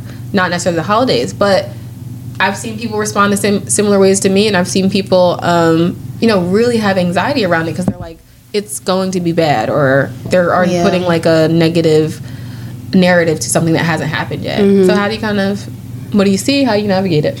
I actually remember because I'm thinking about around that time because I remember around this time I did a playlist for with um, a client, um, but it was towards their parents' um, birthday, um, and I think that's what kind of led to like, and then you were already on the same page with me, but I think that I think that of course grief is such a untrackable, uh-huh. unplannable, Yeah. you know, thing that I think that it looks differently for everyone, just like you're saying. And I also think it just depends on like maybe certain routines. And I think for some people that maybe the holidays were a really big thing for their family. Like I had a mm-hmm. client that a recently, point. I had a mm-hmm. client that recently, the start of football season was actually the thing that really got with her because that was an mm-hmm. activity that she did with that loved one. Mm-hmm. And I think it really does just depend on the family, Yeah. the bond, you know, just those commonalities. And it may not be the holidays for you, and it may just be randomly because the Eagles are playing like this client. And mm-hmm. so I think it really does depend, but I just think because the family gatherings, or maybe now because of the loss, no family gatherings, or whatever that may be, this can it's just supposed to be a time, quote unquote, for a family that for some people maybe it brings up family that isn't there. Yeah. I haven't um, specifically dealt with a client like this during the holidays, but similar like you were saying, I think what was it? I can't remember what incident it was, but I did have a client who had lost her brother and nephew. Um, and her parents were kind of like refusing to talk about him. Um, so they would be at like dinner. I think they were have it was Sunday dinner. They would have like Sunday dinners, and then after he had passed, they kind of like fell through. It wasn't happening as much, and then they started picking them back up. And the parents were refusing to talk or like even acknowledge. Because they're grieving. Yeah, um, and my client was feeling some type of way because her process of grieving was talking about him. Like she wanted to talk about memories and like, oh, I remember bit really big on Eagles, um, and really wanted to just like remember him and talk about him. And her parents would like shut it down every time. Um, so I was encouraging to like, you know, don't let that stop you. And even if you have to have conversations with him like by yourself or stuff like that, like don't let that stop you from speaking it to him or like talking about it just mm-hmm. because your parents are shutting down doesn't mean you have to like kind of join with them and feel like you can't talk about him Right, if it- that makes sense It does. Like she doesn't have to be inducted into the same way that Yeah. they're grieving. And to be honest, like sometimes when I see couples like that, it could there eventually the isomorphism, which is just like when you kind of join the system, mm-hmm. happens in couples, and it's not a bad thing. But it could have been both of them that struggled to talk about it, or it could have been one protecting the other. Like maybe mm-hmm. mom's not ready to talk about it, so dad backs Yeah. mom up, mm-hmm. or dad's not ready to talk about it. Because when you leave the house after Thanksgiving, they got to live together. Um, so I, I totally see how they're projecting it too. And honestly, like I have multiple people on the other side, and there's some people that I know we could talk about, and there's some people that it's just like people are too fresh, or it's that's not the person they want to talk about. So you can kind of gauge it from there. But I wouldn't stop the conversations because I think for her, she's kind of. It sounds like she. It meant a lot to keep him alive by talking about him or keeping his memories alive. yeah Um, and that was a great. I, I like the way you kind of suggested, like talking to him, or if you're you can't talk to your parents, friends, and Still uh, other people. Yeah. yeah And I think going back to the family boundaries, she might have to accept her parents' limitation there. Yeah. yeah and also that that may not be something that is finite too. Mm-hmm. That Yep.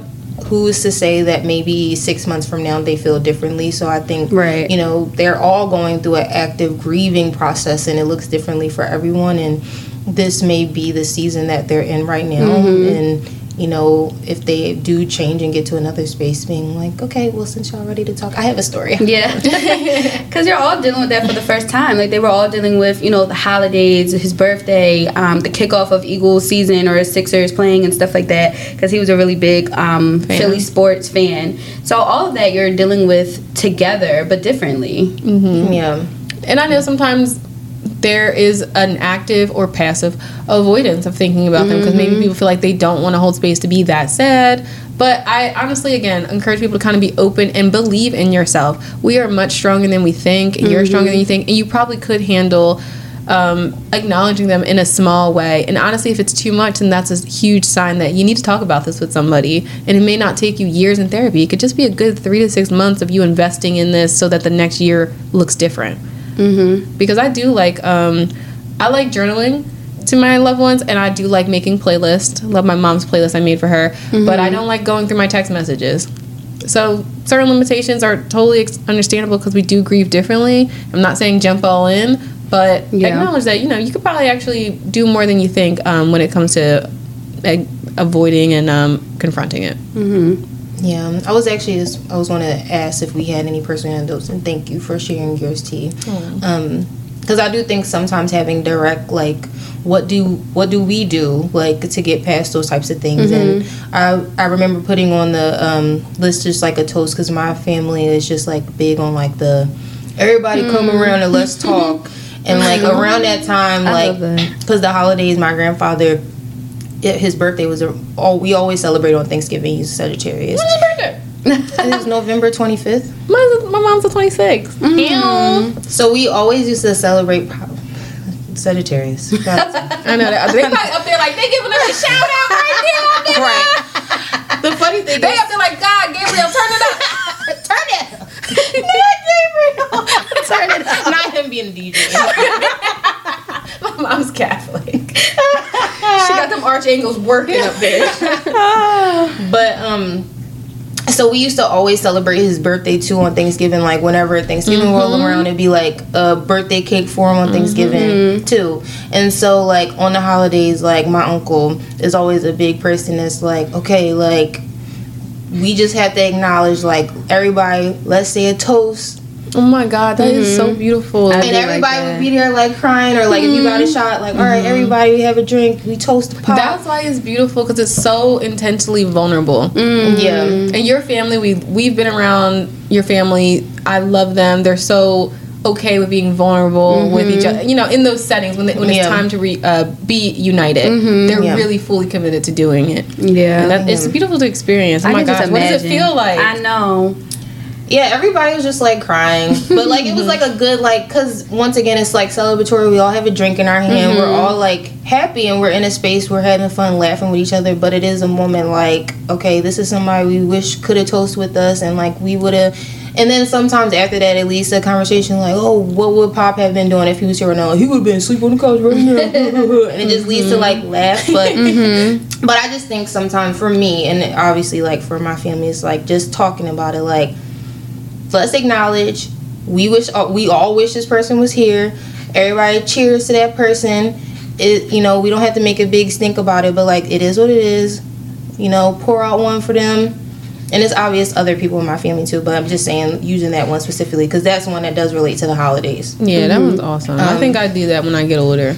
Yeah. yeah, like shout out, and then I just also telling stories is just so important to me in that way, like in a vulnerable also like a more vulnerable one like my father-in-law is on the other side too i love that my um, husband tells me stories about him because i've mm. never met him but like i will tell our future children like this funny story obviously he'll be able to give more detail but i those stories are important because mm-hmm. like i I feel like I have a depiction of who this person was, and I've never met them because he tells me mm-hmm. those things. And like, I plan on doing the same thing for our future kids too. Like you gonna know how they are. My family is like that. This grandparents mm-hmm. I've never met, but my family talks about them like they're right there, so you know who that person is. Mm-hmm. And I think those things are what also keeps people's legacies moving on and that yeah. they aren't here but they were important and then you need to know that they were important yeah i think that's so important and just hearing where you came from and just knowing that like you know the people that were here and like took care of like your parents and things like that and just hearing stories about them i think that's so beautiful yeah and i think actually the older generation sometimes may underestimate how much younger generations are open and wanting and willing to mm-hmm. oh, yes. hear those things mm-hmm. yeah i i knew that i had the same birthday as my great grandmom since the day i was born never met her but i knew because my whole family was like you know mm-hmm. you know you have the same birthday and i'm like yes i do but it's like those things are important and mm-hmm. like even if I've never met them, I know that that's my birthday twin, and you know, but I'm just saying, like, sometimes also another way is just stories and talking and keeping people's memories alive and Mm-hmm. kind of like what your client was saying. But once again, everybody's family is different. You want to still say the Yeah, and so grief is just like super compound, compounded and complex. The next one kind of goes into you could be grieving, but you could also just be spending the holidays alone for other reasons. Yeah. Maybe you're abroad, maybe your family is in a different state, maybe your loved one or your partner is elsewhere in the world right now. Um, So it could go into actual grieving as far as them being not here in the physical world, or it could just be you're just alone this holiday because maybe you are studying somewhere else or you're just elsewhere. So mm-hmm. the bullet This is point- also mm-hmm. it was also super relevant because like COVID at that like around because we didn't know what this year was going to be like. We were mm-hmm. a lot of people were for alone alone for a lot of reasons as well. So Ugh, yeah. That's a good point. And honestly, COVID is still a topic, right? Um, we don't have to dissect, but some people's families are still really cautious. Some aren't. Sometimes we got new babies, the vaccines. Oh, Yeah. anyway. So spending it alone, um, we really kind of encourage resetting your expectations that come with holidays and how they're supposed to go. Spending time outdoors on those days. Read a book that you've been telling yourself you're going to read. Damn, girl, I was reading myself. Yeah. right, the last one was a little. It had a little judgment in it. Not just read a book. Read a book you told yourself. You like, Lying. Ass. Create. BFFR. new recipes. So I put create, but like creating could be anywhere from like new recipes are actually really fun to kind of dive into around the holidays if you are a cooking person. Writing, making beats, painting, scrapbooking, um, and then tending to yourself physically if you're a physical person with things like baths, showers, moisturizing, getting cozy, all beneficial. yes. So diving into the holidays alone. Have you guys ever done a holiday alone, like college or anything like that? Mm-mm. In your, we've all lived on our own before too. It might have been. I think definitely. Um, COVID was like the first time we I've spent like, well, alone meaning also with Mal, but I was like alone without like the rest of my family. Like New Year's that year, I think. Um, Christmas, we might have um, maybe like dropped off stuff at other people's house, but then home, which was like super weird. Um, those years, so but I guess it is a little different when you're still when you still are with someone. But I definitely felt the effects of not being with like the normal routine of like the other people, like you know immediate family. hmm Yeah, and I think that's relevant to talk about because there's different ways of being alone. Um, yeah, you were with your your partner, but there's people listening that may have been with the partner and it's just still isolating and Yeah. adjusting expectations might have been like a really helpful thing for you in that time. I'm like crying. I'm like I feel lonely. He's just looking at me like I'm here. so. He's probably like, thanks. what is that? I, Once again, referencing TikTok, like, well, what the fuck am I? Like, you cool shit, you cool, but chicken salad. it's a chicken salad. like cool, but like, I wish somebody would sit next to me like I, I feel alone. I, well, I feel unappreciated. So thanks. no, I'm playing. But like, oh. but I think, well, maybe the I don't think I use the word lonely, but I'm like I'm sad, mm-hmm. and you know, like acknowledging that change, and I think I'm glad he understood. Didn't Even lonely would be relevant, right? Because Yeah. on the average day, yeah, that's not our expectation. We have our partner, we're not lonely. But holidays are literally with people. So Yeah. for it to just be you two, that is lonesome. And alone and lonely are different. You can still be with someone and still feel lonely. So that's valid. And also, I think I well, I'll say specifically with this relationship, I think we all we both are able to compartmentalize and acknowledge that we bring we are important and we bring certain things, but we don't bring everything. So it's like it's like I love you and you great and all, but you don't make chicken like my grandma. Okay. So it's only but so much you can do in this situation, or it's like you know Right. you don't crack those like my uncle. Mm-hmm. So or like you don't make me laugh like my cousins, but it's like but you do bring an important thing. But I think it just, especially like how my family operates, is like it's an ecosystem. So everybody's energy is kind of important. It's like there's so many energies that we're like missing, you know, yeah. that was Yeah. just needed to be acknowledged. Yeah. Clients spending it alone. I don't think my clients, too many of my clients spend it alone. Yeah, I'm And trying if to they think. are, they're not really like um, upset about it. I always want to say I have a lot of clients that have spent it alone, but they were on their like I feel like they were seasoned, so they already had their they already had their well. It wasn't something that they needed to process with me. Is what I'm saying. Yeah. they Yeah. were like Exactly, exactly. They were like, yeah, this is what I want to do, and like Tatiana, don't I don't want to talk fine. about that today. So Yeah. That's that- your shit, not mine. Girl. I'm not upset. The fuck. Anyway, I had something else to talk about, but yeah. I get that because y'all know I do the holidays alone since my family's kind of dying. but the The Sedge Moon is, is happening. the- The Sedge Moon. I like the understanding though. Like I rather my friends be dropping off plates now. Like I just I'm just not. It's not something that makes me necessarily sad. I think it's still a nice day off. It's reflective. Mm-hmm. Um, I like to rest. I still eat good. Mm-hmm. Um, so and I just know like I've had really good memories on holidays. So I like them, and I know there's really good memories to come. So Yeah. I don't really feel like I'm having bad holidays just because I'm alone.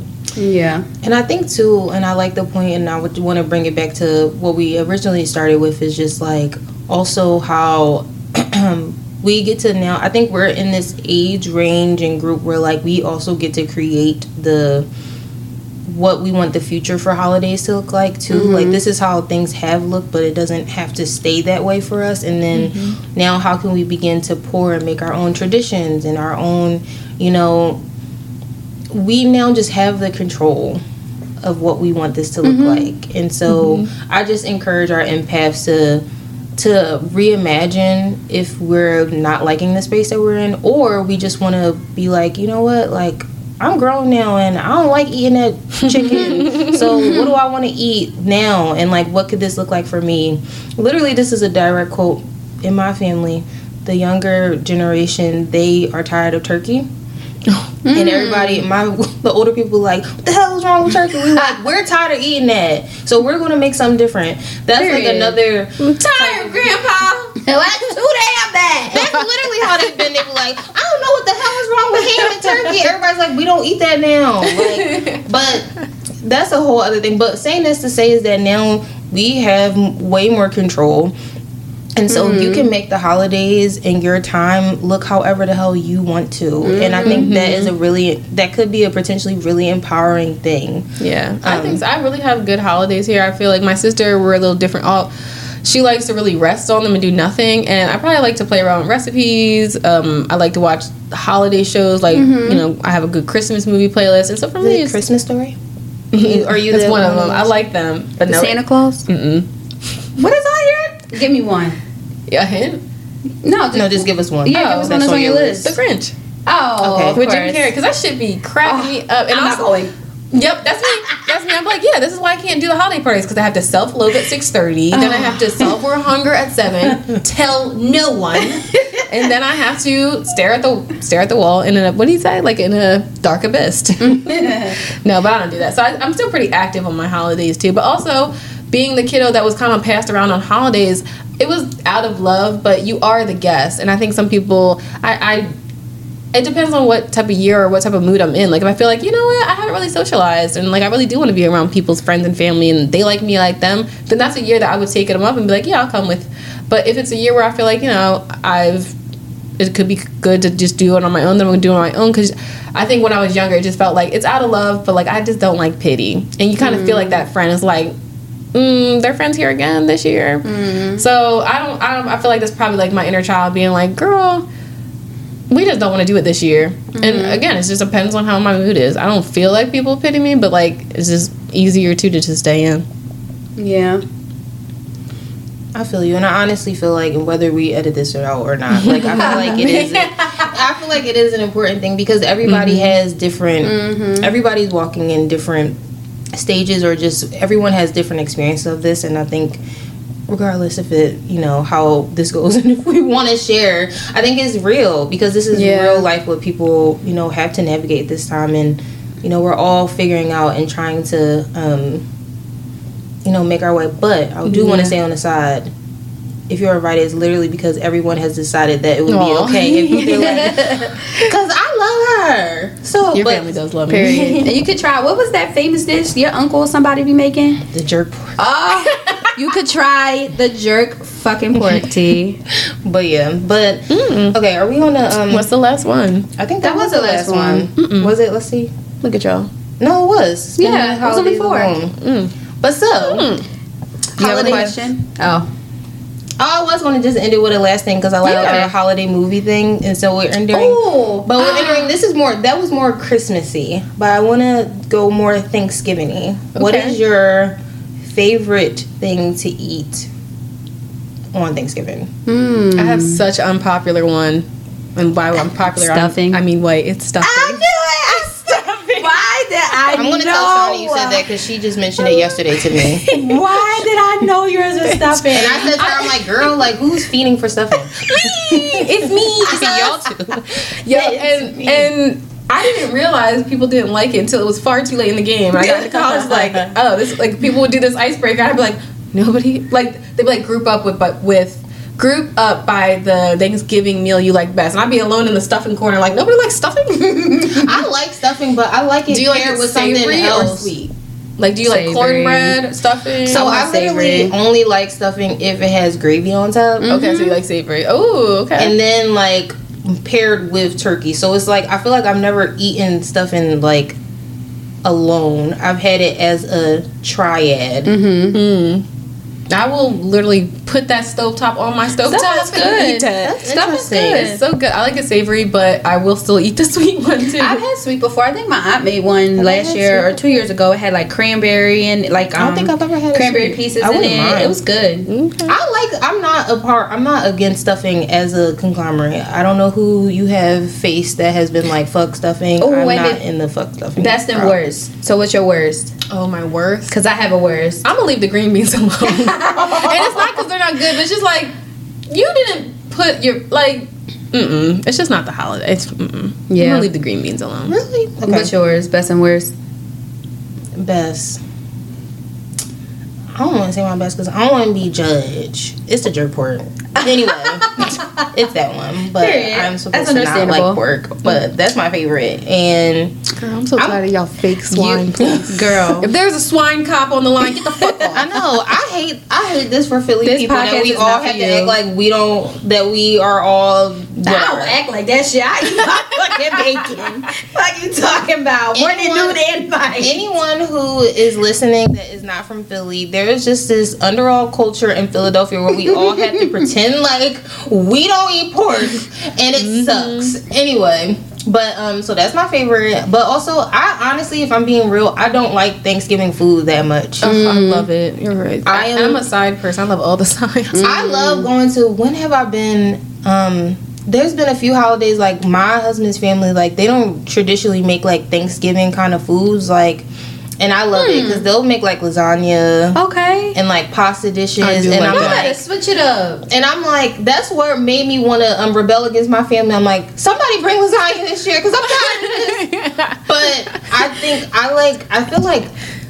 I don't know. I I don't really have favorite Thanksgiving foods like the traditional ones. So, um, but I always will be at the dessert table, fucking up some sweet potato pie. If my grandma, if my grandma makes one, her sweet potato pie, a homemade cheesecake. Hmm. Now my mother-in-law's banana pudding. Oh, Miss Lisa! Not you calling out Miss Lisa her banana pudding. Girl, That's the way what I I'm- left your wedding with three. Well, I I'm was here with but my kid called me on the way out. yeah, I And had she to take said one. she's making one. Cause I didn't have one. I had to take somebody's. I told y'all how she feels. If y'all tell her to make, that you, you I'm, a, I'm close. Yeah. Are you going to? Don't play with me. I will pull up for Miss Lisa's banana pudding. I will pull up for that. So Let her know. desserts. Yeah, but definitely desserts. Desserts is where I'm at. Yeah. Um. And worst, I, don't- I just don't like them. So Most of them. best, of course, and might be underrated. Baked mac and cheese. All right, Y'all somebody know I'm a pasta it. person. You I know. wasn't sure if you're gonna go. I thought mac and cheese, but I was like, but we're also potato girls. Yeah, But but, I'm more but potato than making you. You're potatoes? pasta. well, mashed potatoes, mashed potatoes. Oh yeah. and gravy. Mm-hmm. So yeah. Oh yeah. So I do like that, but yeah. Yeah. I'm boycotting. Um, I have so many requests for this year now. it's Okay. gonna be hilarious. Um, and where's is cranberry sauce? I fucking hate cranberry sauce. yeah. And somebody always makes it, and it's like Why? you gonna, you Yeah. gonna sit that dish there. Nobody's no gonna one's eat gonna touch it. Stop this is bringing a that waste shit. of space. This is a waste of real estate on the damn table. I could have brought something else that's actually And it's worth worse when it has the actual cranberries in it too. I'm like, Uh, oh, you're an animal, bitch. now we talking about loved ones. insane. BFFR. Why would you bring that shit? That's just. I guess that's just a, a dish that has not really translated well to the No. new generation. Like, Stop. there's just some things that's just not cooking. I did see somebody make a green a spin on green bean casserole I saw. I I, do think I know what with you're the talking bacon about. and I onion and shit. She changed it. So she started it off with bacon, onion, and disgusting mushrooms, which I would not be adding to mine. But cream of mushroom? now how's it gonna be a casserole? Because I like cream. The cream and mushroom. You know, the, my folks can But make it was casserole. just- But I love a cream of mushroom too. Well, I don't like mushrooms though, so that's Okay. probably But- why. but it's It barely, it's Just barely tastes like any mushrooms rubber. in there. Yeah, there's- yeah. It's just for flavor. Mm, no. okay. You gotta try it. If I made What you you gonna some, do? Cream of celery, cream of chicken? Oh, yeah. No, that's what I was about to say. So she made her own gravy. So she did Mm. she did Like um, bacon, onions, and chopped up um, mushrooms, and then yeah, like a roux. And then she did, I think it was some sort of broth and the flour, flour. to make it like thick. And then she put she mixed that in with the green beans. And isn't it cheese on it? No, the fried onions. She fried her own onions. I know that's right. Like uh, deep fried her own onions and She put that a- in the oven. It, that actually looked good. That's Now, the first would one I fuck with saw that looked good. I'm leaving like the other, gre- like the the soggy green beans. Yeah. fuck that. But I've never had a green bean. Me neither. But It's I good. But the I- one she made looked good. I'm I might slash. Shout out to she follows the page and listens to my um my partner at um, my last job. She told me because I was saying my apprehension between white people casseroles, and she was like, "Listen, I'm white, but I'm telling you, it slaps." And I'm like, ever since then, the way she broke it down, I'm like, it does sound good. Yeah. I just, but I'm like, where would I access one? Black people don't make it. Nah. So now I had to follow, just follow around white people like at a um, potluck at work or something. Like, are you gonna make one? then that feels weird. Like being in. For, is anybody gonna make one? Who's got the casserole? Because I just want to try it to see if I'm going to fuck with it. it. I've been told I would like it. Yeah, no, that one that she made, I would make make it. I would make. I could make it. The one that the video that I saw, I wouldn't mind making that. It looked good. And y'all, uh, again with the swine, I'm here for it. She had bacon in hers. So. If I had to, once again, all hot takes, because I feel like black people, we have a thing against casseroles and stuff. Some of them are fucking good. Mm-hmm. And I want to um, stamp out people talking shit about meatloaf. Who been talking shit about meatloaf? Thank you. I That's like the new Meatloaf. kids. Them new kids. Y'all don't know shit. No I haven't had it in a while, but my grandma used to make some bomb ass Look, meatloaf. ketchup on, if, if you really cook it, the The ketchup's re- like on the on the crust. too. Yeah. No, I I was gonna say I make a good meatloaf, and me and this household we be fucking that meatloaf up, I and like I be meatloaf. they'll be like, "You make one another night?" Yes, baby, I will. I got you, boo. With the red sauce. Yeah. Period. that was such a great closer. Um, I hope we were able to talk more about the holidays as we kind of go into the season. Yes. But it was Yeah. a good way to get started Good early. kickoff. Meow. Um, I hope you guys find this episode helpful, resourceful, Yes. sending affirming abundance, joy, Ah. um, and a lot of clarity for our holiday season as we enter um, daylight savings as well. Ah, yes. on Sunday. Mm-hmm. Get that extra hour and Get that rest. Um, listen to us, and we'll catch you next time. Because when it comes to our couch, You can always sit with us.